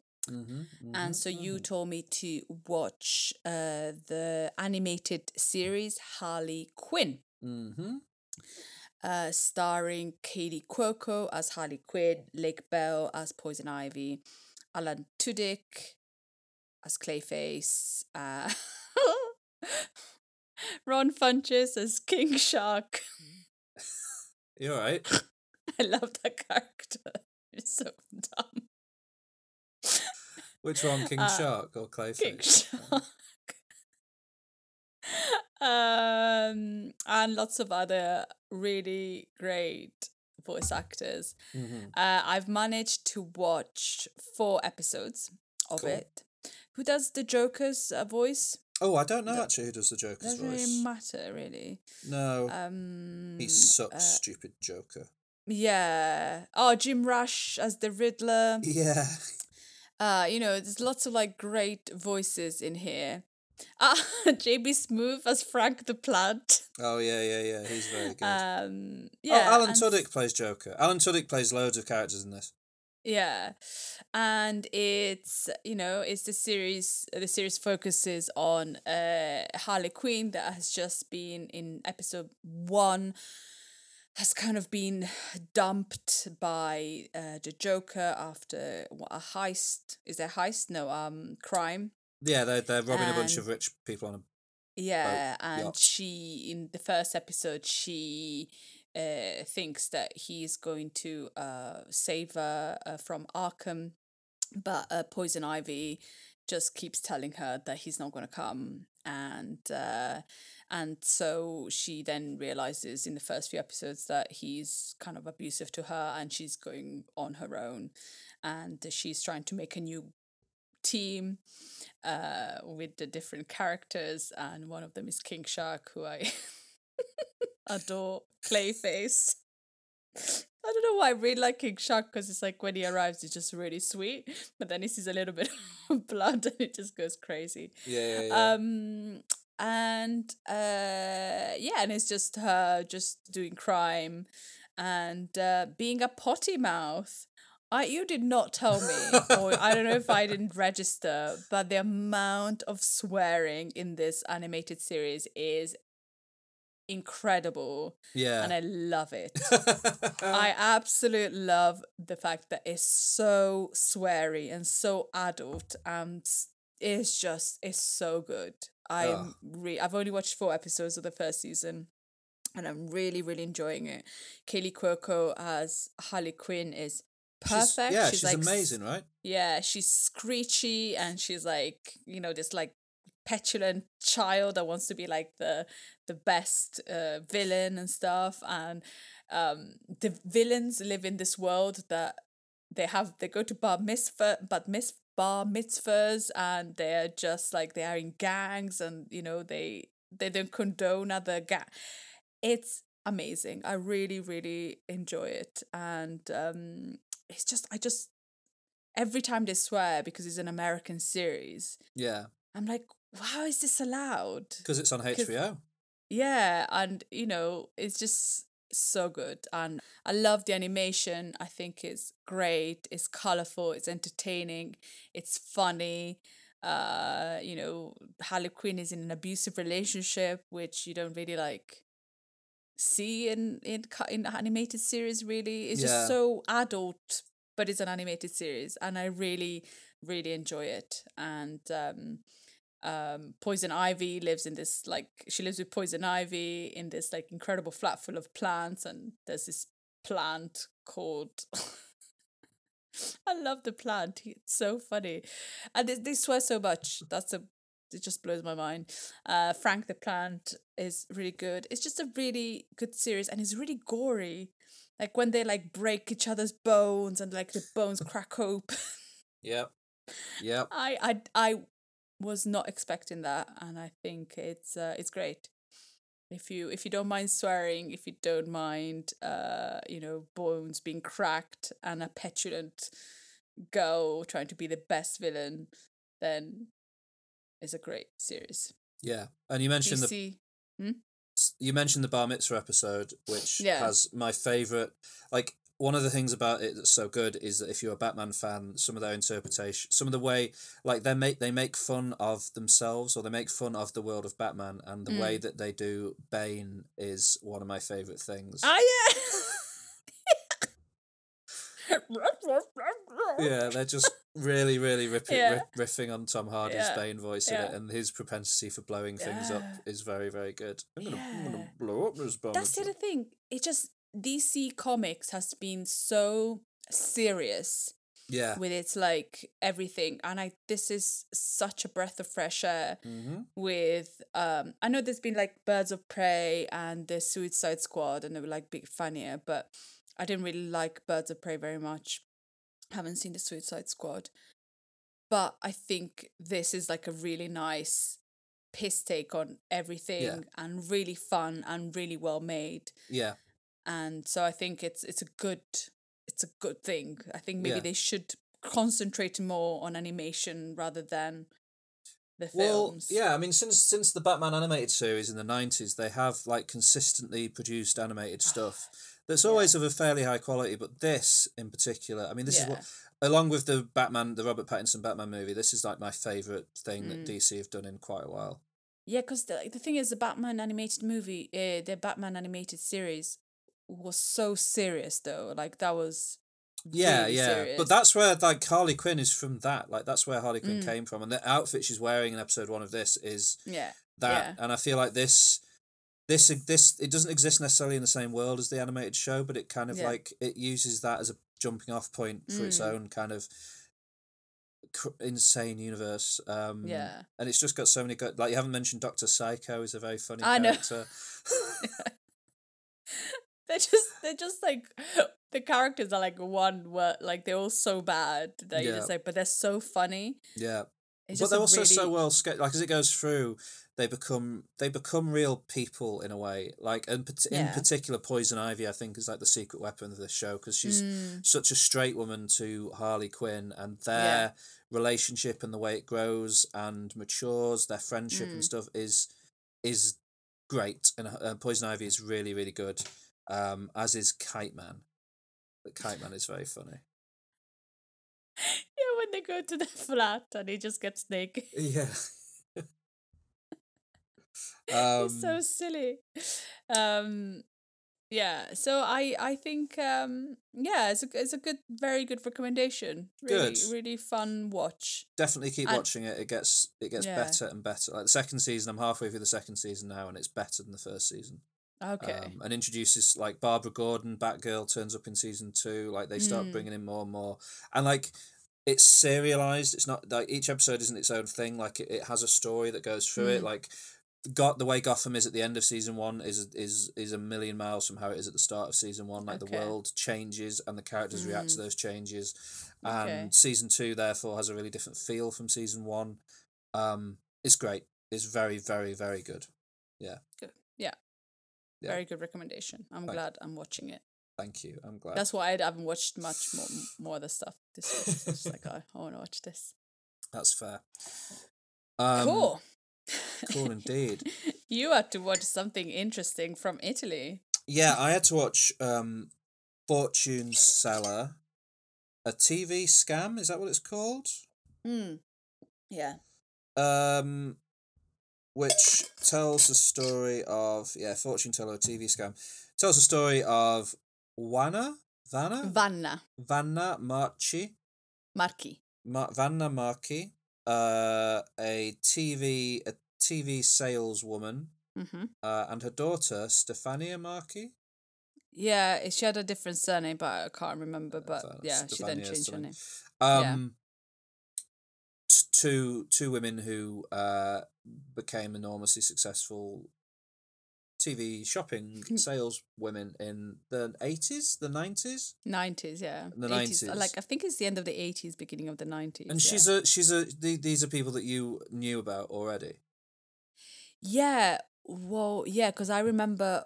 Um, so as you can see in the, um, in, have you seen all four episodes? No, I've I've watched one episode so far because it's been a big Yeah. it's been a long week, but I've Yeah. yeah I'm gonna keep but going. The way the way they got found out was through this like um kind of um satire satirical news um program. All right. and so the the reason so you would like you would like uh change channels and they would be in the shopping channels which there were loads and then but then when you kind of realized who they were was after this satirical news program found out about their wrongdoings Right. Oh, that's interesting. mm. Um, is TV shopping still a big thing in in Italy, or is it sort of? I guess Um, the internet not- sort of ended a lot of it. yeah yeah and I, I guess they like they have like the qvc ones and Yeah, but i don't think it's as big as it used to be you know it used to be fairly big in the UK. We had Mm. bid bidup.tv, was our Yeah. big one, and then they they they when they were at their height, they did a sister show. BidUp.tv was like they had a product, and they'd be selling it for a price, and as people Mm. bought it, the price of the thing would go up, and you would Ah. always get it for the cheapest price, the price that you were. It was at when Ah, you okay, rang yeah. in, kind of thing. Yeah. And then they, they did a second channel called Bid Down TV where the price would just keep dropping and then everyone paid Mm. the price it ended up as at the lowest. I don't know, it was a weird it was a weird thing. But there were people on there who almost became minor celebrities. Yeah. Uh, but I don't think to the degree that this um no. Wanna Marchi did. Mm. Um What did you think of the guy that can't breathe? That like goes, is he the guy the guy he's like another one of the salespeople? yeah, Is he the one that looks he's got like dungarees on and a really squashed face? and yeah, a beard. yeah, He- yeah. he's like he's exactly like Del Boy. Okay. Uh, who's like a British only if it was an Yeah. horse's character. He he I thought he was like the Italian version of Del Boy. He seemed like when it shows clips of him actually selling things and he's just screaming directly into the camera. Yeah. I used to watch him because I thought it was he was mesmerizing because he was like, and you can have this, and you can have that. It's just like, as as a kid, you just change Yeah. channels and you see this guy shouting at you. Because the other men they interview who are like salespeople all just look like they, they wear suits and they're very Yeah. like you know well polished businessmen and he Yeah. seems like he's just screaming at the camera about uh, whatever he's trying to sell. He's funny though. It was good. Yeah. enjoyable. Um, so yeah, episode one tells the story of uh, basically where she came from. She grew up as the daughter of farmers, and she married a guy when she was quite young, who I felt really sorry for until it revealed that he did he he had like hit her or something. Yeah. Not the nicest man in the world, No. but also married to a monster. Uh, and the episode one features the story of her, his own daughter throwing him out of the house because she sided with uh, Yeah. with Wanna. Yeah. Um, madness. Uh, they're both interviewed in it, despite Yeah. being the subjects of the documentary that's about a, a basically true crime in a way, Yeah. not murder, but like they scammed people. They Yeah. don't care. She says in the first episode, "You can do what you say, whatever you want about me. I don't care anymore." Kind Yeah. of thing. No remorse or guilt at all. Uh, they introduced it. She introduced the belly melter gel Yeah. solution. She's really horrible about the man that made Yeah. the her stuff for her. Yeah. Um, and he's very like even today he's like I was very scared of her. She was a very scary person. Um, because he gets interviewed as well, and like she Yeah. went to, she basically sold belly melting gel Yeah. before it existed. Yeah. Then went to him and told him he had to make it, and he changed it to be called Slimming Cream because at least Mm. that's a name of a th- product you can sell. Yeah. And she tried to insist that it be called Belly Melter. Ridiculous. Um, and then she's like, it's not a scam because so many people bought it. How can it be a scam? It must work. Awful person. She's Awful. absolutely awful. Um, she's really, really, truly horrible. Um, Yeah. I can't stand her. Also, though, she does the same thing that I notice people in Italy do when I visit you, which they start a lot of stories or sentences by going, "Listen," and then and then just say something very banal. Listen, I was a scam artist. Listen, I left my husband because he was bad. It's always listen, listen, listen. There's a lot of that which I enjoy. Very Italian, Very Italian. yeah, or maybe very Bolognese. I don't know Or maybe maybe it's Bolognese. Yeah. Um, but yeah, it's it's it's um entertaining insane, so isn't it? far. It's quite a hard watch in a way because they just are such awful, Yeah. And the stuff they reprehensible say- people. And the, and the stuff they say to the women, to like to the camera, Oh yeah, yeah, yeah. Like their sales technique is to ber- berate people. to like abuse them, Yeah, yeah, yeah. and that worked. Yeah, it's really rotten. insane. Especially when I mean they're not like especially the, the there's this one bit in episode one. I don't like to be horrible about people, but she's such a horrible person. There's a bit in episode one where they're talking about how famous and rich, particularly the family became, Yeah. and the daughter starts talking about how she was modeling basically. Uh, She's like, uh, I don't know if it's because she's not a nice person, but she's Mm. really unpleasant to look at, even as a young girl. yeah, she's yeah. She, But I'm not sure if it's because she's a nasty person and that kind of like puts a preconception. Well, yeah, I mean, it's a bit of an, uh, it's sort of a horrible, like Roald Dahl. I find some Roald Dahl books hard to read nowadays because it, he he kind of prescribed to this idea that like if somebody's ugly on the inside, it makes them ugly on the outside. Which then on the flip side means that like you end up in a world where you have the philosophy of everyone you look at who isn't attractive, you think they're a bad person, which is a Mm. horrible way of viewing the world. Uh, Yeah. and it isn't true or accurate. But Uh, this lady, wow, she tried some fashion ideas that did not work for her. It did did not Oh, work. that's the her. kindest way I can describe. I, th- I think that's the thing. She made bad fashion choices that Yeah. did not work with her, her image, and Mm, also she's not a very nice person. yeah, and also her And so face, it kind of like a mixture of stuff that did not really work for her. Yeah, and she has a bad face as well. mm. anyway, moving on. Um, yeah, so it's a really interesting insight into a unique bit of Italian culture. I think that like Yeah. you can you can visit Italy. Uh, it's this thing that I was, and it was the nice thing about living in Japan a little bit, is like you can visit a country as a tourist and see what that country wants you to see and see the Mm. view of that country that they want but you never get the feeling of what it's like to live in that country and absorb Mm. that country on a daily basis. And I think this gives you a bit of an insight into what Italy was like in the nineties. On on a dark side, obviously Italy's an amazing place. You live there, etc., etc. But Yeah. like, um, pretty dispiriting that this woman was able to do what she did. Yeah, so because she played on like Italy is an incredibly um uh superstitious country. So for example, people don't do baby showers here because until the baby's born, you Yeah. cannot be sure that everything's going to be okay and it's a massive superstition. I and still these days it happens. And and so like at, in the 80s 90s there was still a lot of superstition which there's still now because you know uh, apparently when you see when you see for example an ambulance you touch your bre- your left breast and people still do it.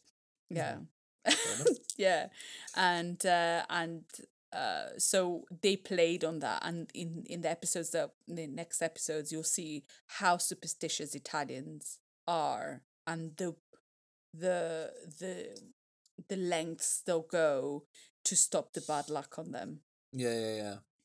yeah Madness. Pure madness. I will. I'll carry on watching it. I'm not going to get through it quickly. I don't think because it is oh it, it gives you tough- sometimes heart palpitations Yeah. um but it's it's entertaining and some of the Mm. the only person like literally the only person i've interviewed who seems like maybe a nice person is um there's a woman who was in a car accident so stopped working for Wanna Marchi yeah and she is always wearing like a pink jacket yeah Anyway, yeah she seems yeah. like quite a nice yeah normal person who just Yeah. got swept up in it a bit but um the rest of them yeah yeah uh, in the last episode there's the trial and the trial is the one that you go you are heartless bitches Yeah, I bet. I can imagine. awful. Yeah. Absolutely awful. Yeah. Um i would Yeah. like for you to tell me what you feel if you can manage to watch more episodes or how you feel about it I will, and please let me know what you think of Harley Quinn if you Oh, watch definitely. more of it. Oh I will Um, 100% Oh, there's some there's some very good episodes. Um yeah, yeah. yeah. Uh good stuff. There, homework was successful then this week. yeah Top Successful. five time. yeah top five top top top five Five, four, three, two, one. Our top five.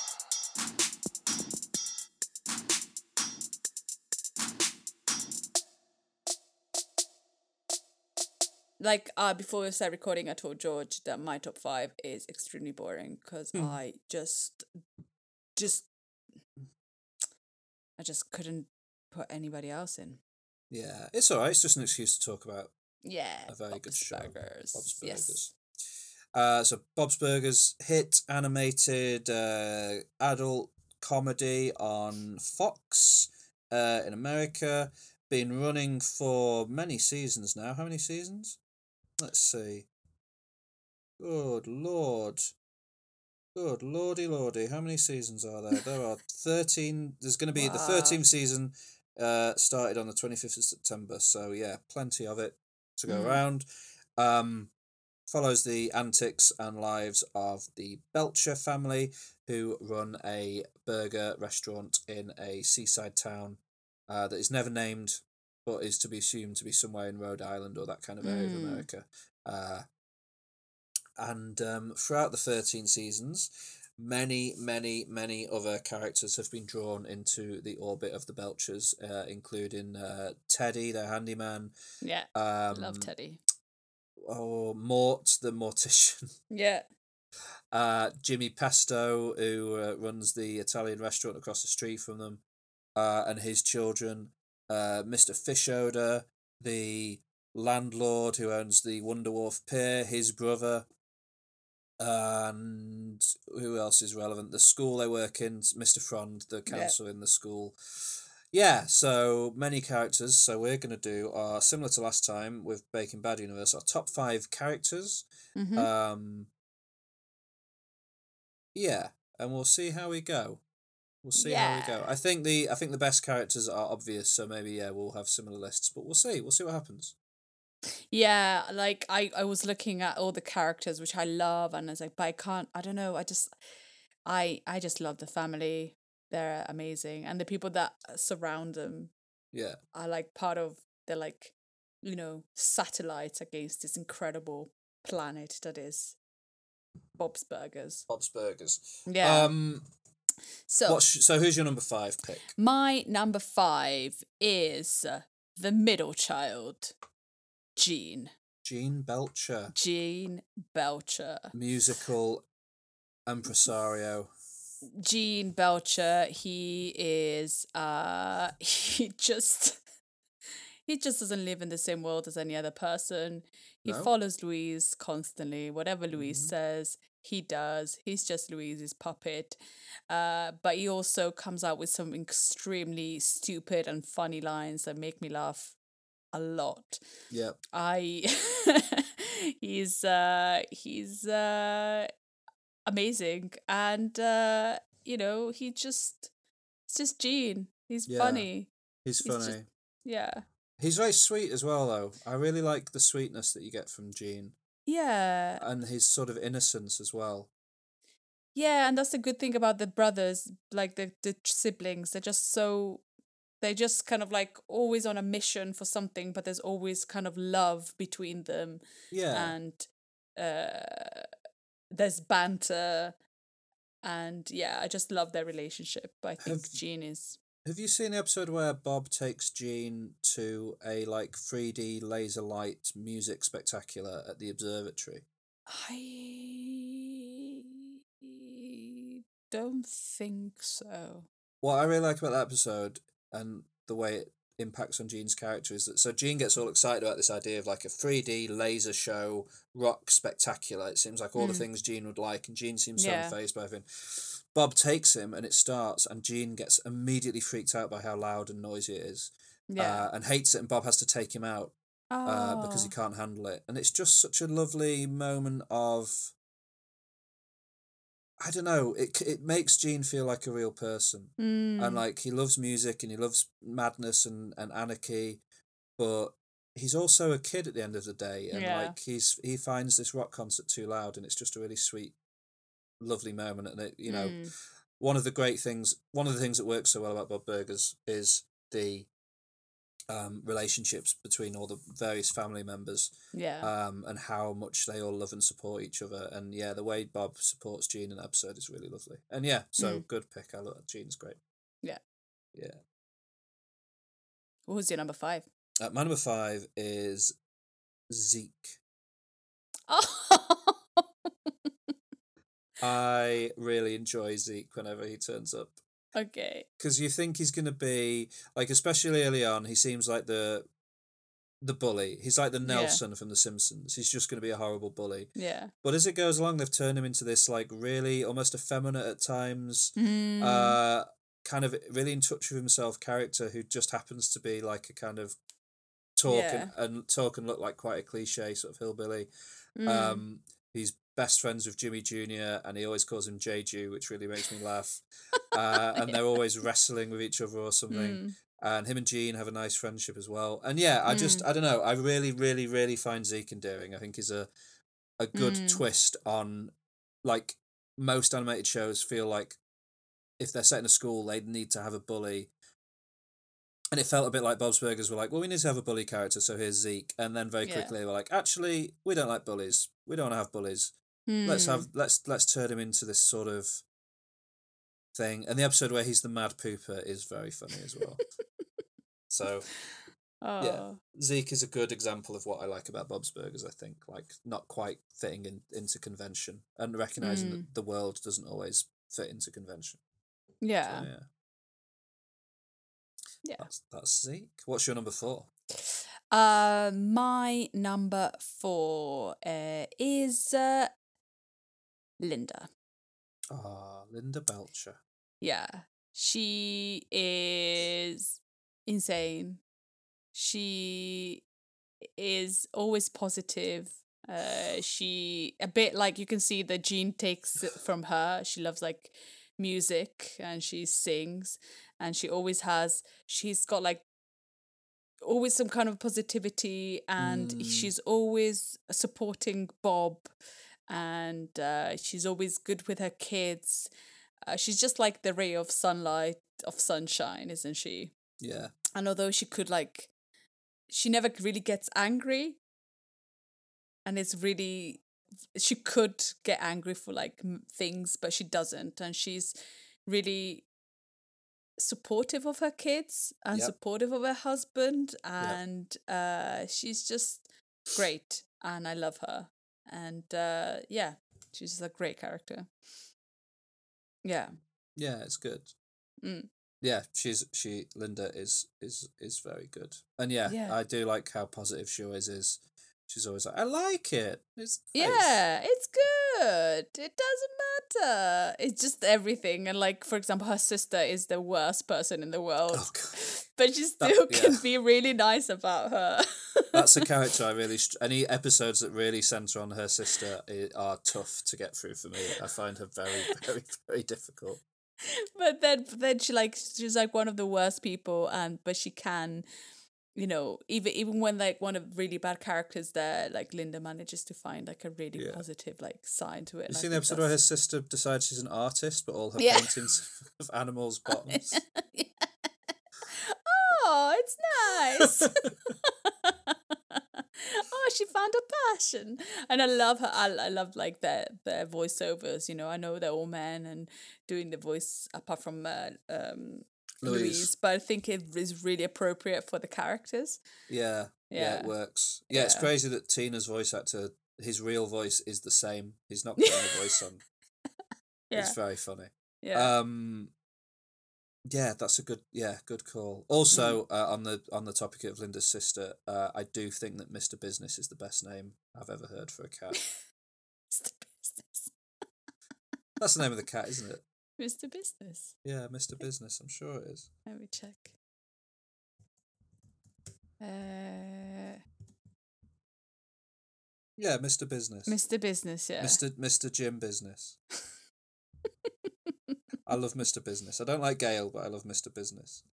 uh, Uh, the episode where Bob, have you the one? I think it's Thanksgiving, and he has to go and pick up Gail from her apartment, and she insists on bringing Mister Business, and then the car gets snowed in, and Mister Business escapes into the streets, and oh, it's great. It's good stuff.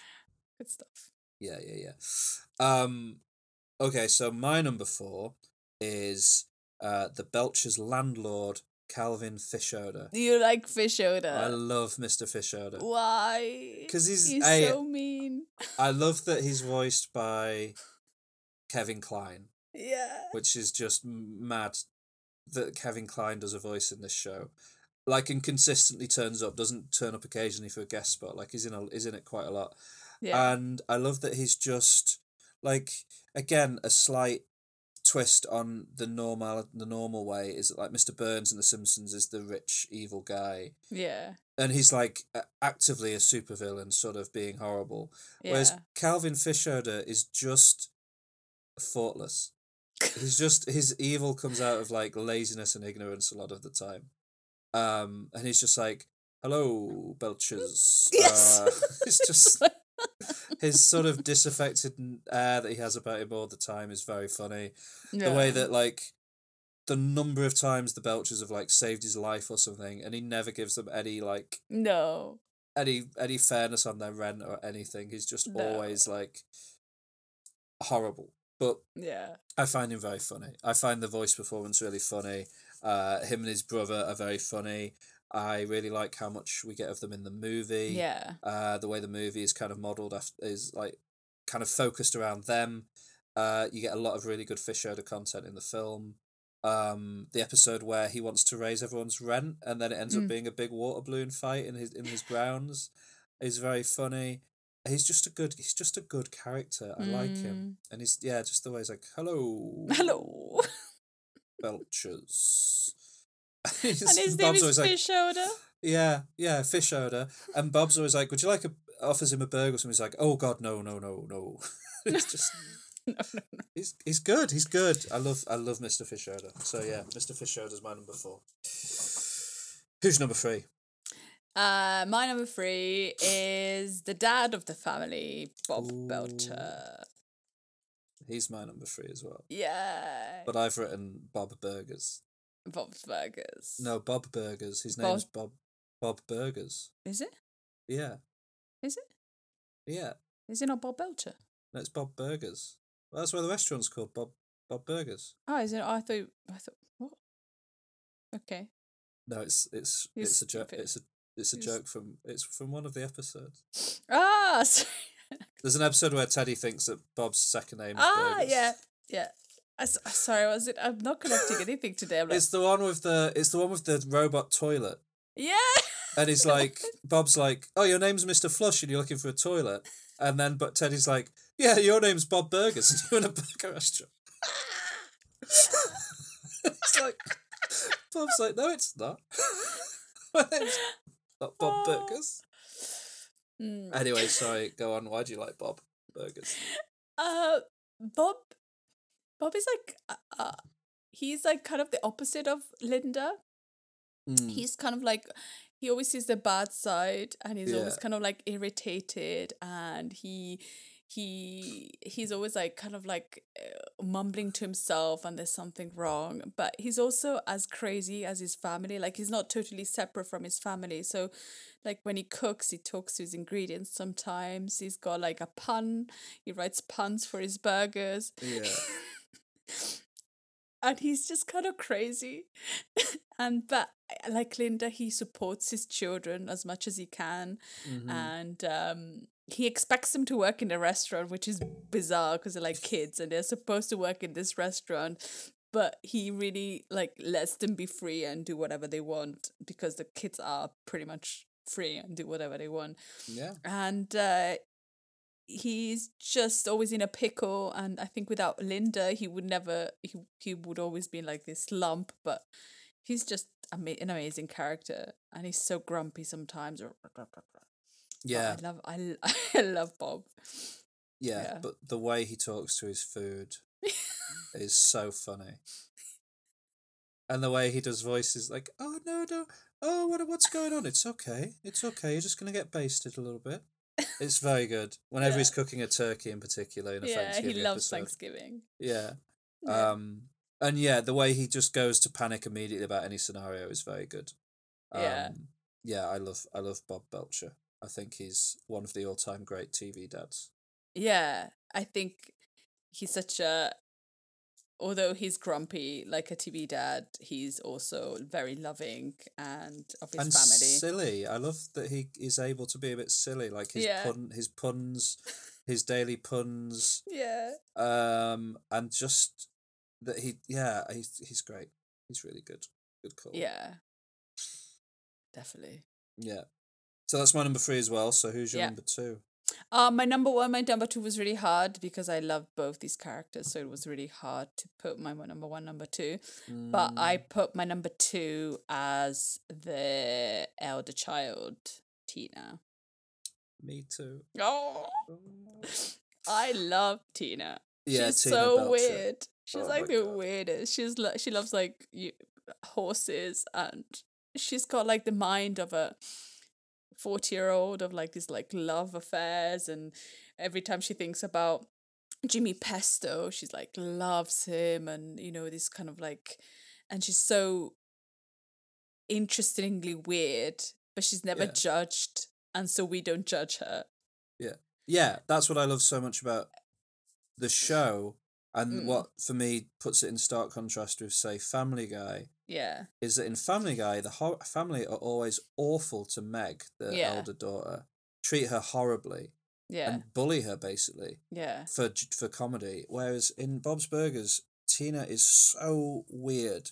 She's Mm. obsessed with horses, zombies, and butts. yeah And yet, yeah I forgot about- and yet, they always ev- she they support her to a fault. yeah with in anything she wants to do, any endeavor she has, like the one where she's obsessed with like is it My Little Ponies? And yeah Bob ends up dressing up as a brony to um to try and win back her figure that's been Yeah. scammed from her and things like that, and just they just they just love her and like two things. That, my two favorite things about Tina are one when she starts panicking, she just starts going, which is very funny, and yeah anytime she has to run, they animate her run with her arms just straight down at her sides yeah as she runs. Yeah. And it's again very, Yeah. very funny and well observed bit of weirdness that I, I adore. So yeah, Tina's the best. Oh, Why do you what any other reasons you love Tina?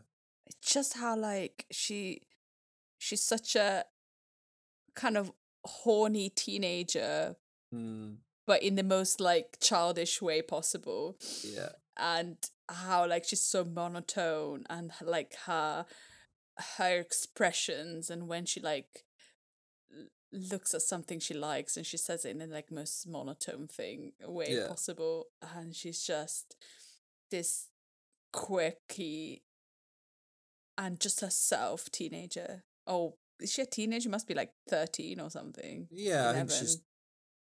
She's I assume she's kid. about a teenager. yeah. okay this kid uh, and uh you know and she's weird and lovely i just i feel so much love for her and uh yeah Yeah, she's good.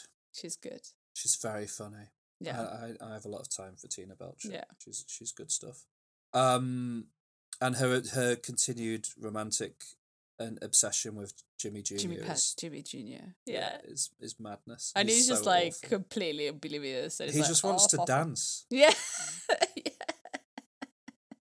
He just wants to dance. Or there's one episode where he's he's obsessed with catching an MMA, a chicken nugget in his mouth uh, that Zeke's gonna throw, oh yeah and he's ignoring Tina completely because of it. Yeah. Very good stuff. Uh, Oh, so, so that's good. Tina's my number two as well. So who's your number one? uh my number one is this the youngest kid louise Louise Belcher. yeah Not- i not, my number one. So you oh can you can take the floor. I love Louise. I from her voice actor, which I think is perfect. Who is uh, Kristen, Kristen Schaal. Schaal? Mm. I think it's like match made in heaven. She is loud. She's the ringleader. She tells everybody what to do. She's got this like little hat, this like bunny hat, and she's bossy. And I just, I just love her because behind this kind of like facade of being super kind of uh strong i think the episode i fell in love with her the most was when uh these bullies like steal her hat Mm, and she she you can see that she's not as strong as she she she is and her hat is like a safety blanket and you see like a side of um louise that is like much more like you know vulnerable and i just love this character she's so crazy and the the, the brother and sisters just follow her around and even in the in the in the movie they shows like a little bit of her vulnerability um with and it's just so she's so lovely and so bossy and I could just see myself kind of being her I don't know just like "Brah, brah, brah, brah," just like kind of like but also loving her brother and sister Yeah. loads. Like being bossy with them, but just giving them all the love, and I just love her. Yeah, I love. I enjoy how the rest of the family are also terrified of her. Whenever they do something that they know is going to upset her, they're like desperate to try and avoid it. When they accidentally melt her Kuchi Kopi night lamp in the oven, Ah. have you seen that one? Trying to dry it out and they melt it. And also, it's just to live with, it's just to like sleep with their night lamps. He's like, oh, Yeah. you're so cute. Yeah, she's she's like a you know she's a bossy little Yeah. girl, but she's really really vulnerable and scared Yeah. of a lot of things. It's really good, and I Yeah. like every time they bring back that bully character that stole her hat. Uh, the way they hate each other so much is very funny as well. Yeah. Yeah. Um, yeah, good call on Louise Belcher. I love Louise. I love Louise so Um, much. And I think easily- like her and her and Bob have got an interesting relationship. Yeah, yeah, And I kind of like the different dynamics that like you don't in other animated uh family series, like the dynamics are not so um flexible in a way because like you know Mhm. sometimes bob and louise have a really nice relationship and you know they're, they're kind of like similar like gene is kind of similar to linda in a certain way mm-hmm. in other in others you don't really see it they're like completely detached because the relationship are not are not so well established and i think Mm. that's what i also like about bob's burgers yeah, yeah, yeah yeah. There's a good episode where Linda gets really insecure about the fact that Louise clearly seems to like Bob more. yeah and she she drags her along to that like mummy daughter counseling thing and stuff. It's yeah, it's good. yeah Um. So yeah, my number one choice is a character who is my favorite Bob's Burgers character by some distance, because every line they have makes me laugh pretty much, and is one of my favorite characters in anything ever, and it is Teddy. teddy of course it's teddy I he's the ab- weirdest character I absolutely adore Teddy so much. he makes me laugh. Like his obsession. So Teddy is the handyman who live who who every single day comes to the um comes to the restaurant Yeah. to um get a burger for dinner and um he's just very very very weird um i can we do a little my tube can i share Yeah. with you my favorite teddy moment ever okay uh because it makes me laugh a lot his voice perfectly- is also his- so bizarre it's like yeah the one in fact the one thing that i well we'll talk about it in more detail but my main complaint with the movie that we're going to talk about next week is there's not enough teddy in it, it needs so Ah, but the more Teddy. beginning with Teddy is so much fun when he makes a little cut.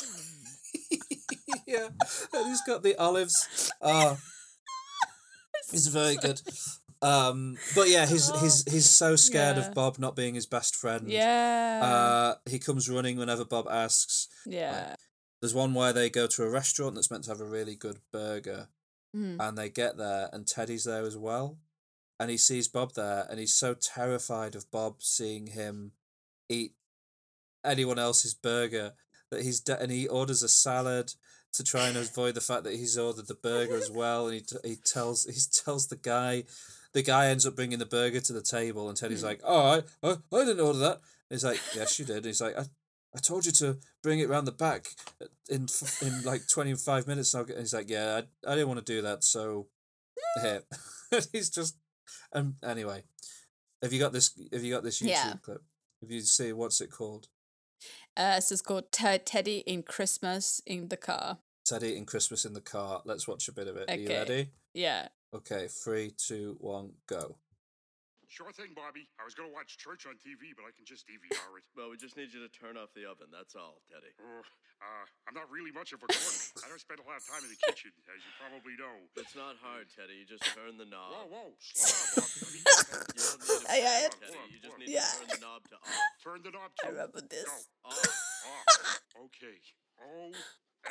Oh my God. This thing's not working. Why is it you always you never have one that works when you hold on? Just go to our house and turn off the oven. Okay. Bob, did you get my Christmas card? Teddy, I gotta go. Bobby, did you get the Christmas card? Not yet. Can't Got wait. everyone gone? Bye. Hello? There's a bit coming up that I know this I cried I the first time I saw this episode. Mm, It made me laugh so good. much. Wish my place smelled this heavy. Bob's really got it all. Oh, he's so jealous of it. He thinks. Bob's got the best is it so life in the world. Hey, there's my Christmas card. Bob didn't open it. What's he waiting for? Actual Christmas? Hello, cookies. I'll accept the tip. Tree or a reindeer? Ah, they probably taste the same, but maybe they don't. Maybe I find out. Who knows? I need some milk. I got it. Here we go. The milk is in the fridge. Okay. to reach milk, place your hand through Christmas wrist wreath. That sounds fun.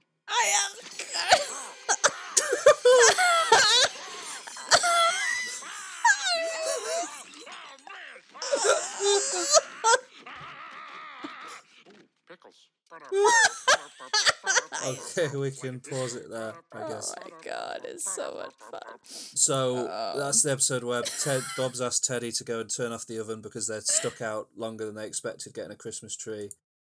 And Teddy goes over and ends up trapped in a Santa Claus trap that Louise and Gene have made.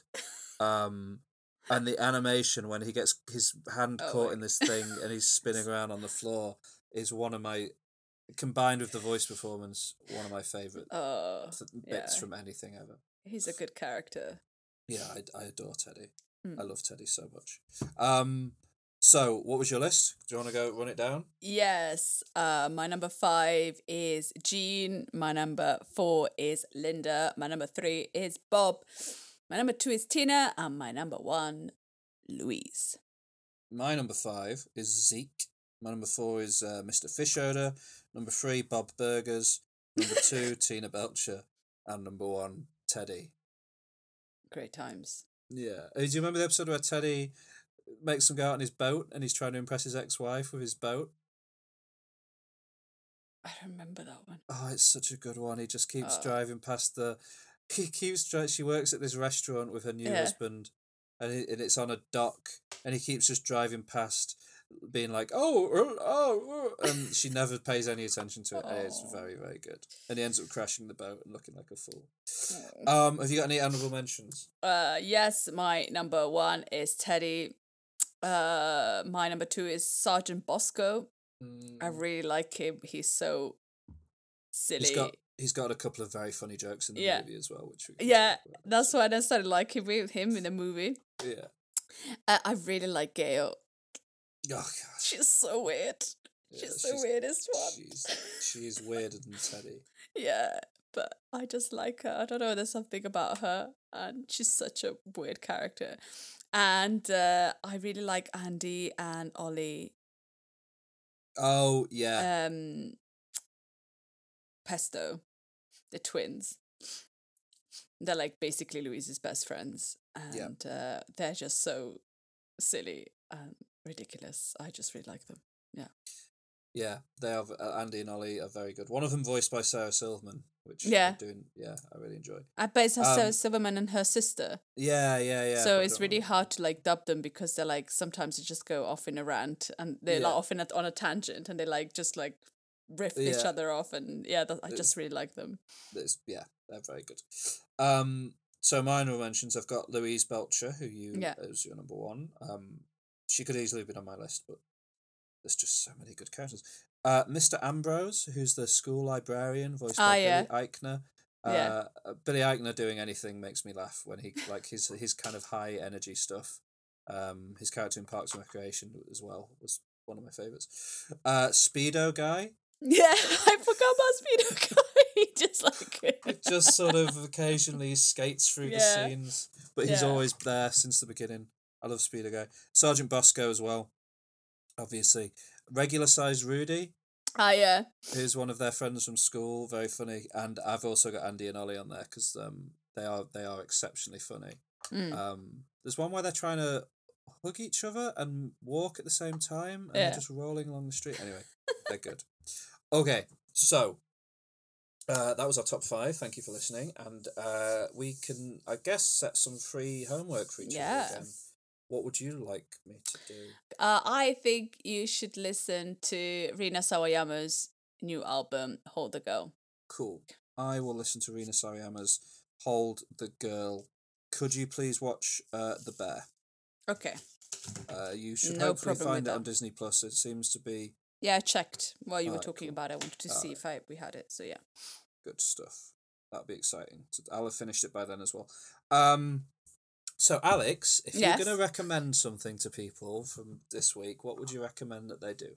I definitely would recommend people to uh, listen to Rina Sawayama, Hold the Girl. Nice. And then after listening to it, read the Pitchfork uh, uh, review and laugh at that horrible review. Good. and the bitterness of that review. And uh, watch uh, Heartstopper on Netflix. Even if you're an adult, you might learn something new. Yeah. I yeah. Good calls. Uh I would recommend that people watch um uh, Tim and Eric's bedtime stories. I think is really very very good um horror weird strange horror stuff, but not scary horror, just unsettling horror. Like you could watch it Mm. and be okay with it. Okay. It's just very well observed weirdness. Um, in particular, I recommend people go and search out the episode Tornado. Mm. Um, that is a very great 20 minutes. um, and I also would recommend The Bear. Because Okay. it's it's fun it's phenomenal. Cool. Um yeah. Uh next time next time we will be doing um the Bob's Burgers movie. Yeah. We've watched it. We're gonna we, we're gonna talk about it, review it, say what we liked about it, and uh, celebrate Bob's Burgers a little bit more because it is very very good. And uh, we can't wait for you to join us then. Obviously, like we said up top, rate and review us please, and uh, get in touch with your own lists and recommendations. And we we can't wait to hear from you.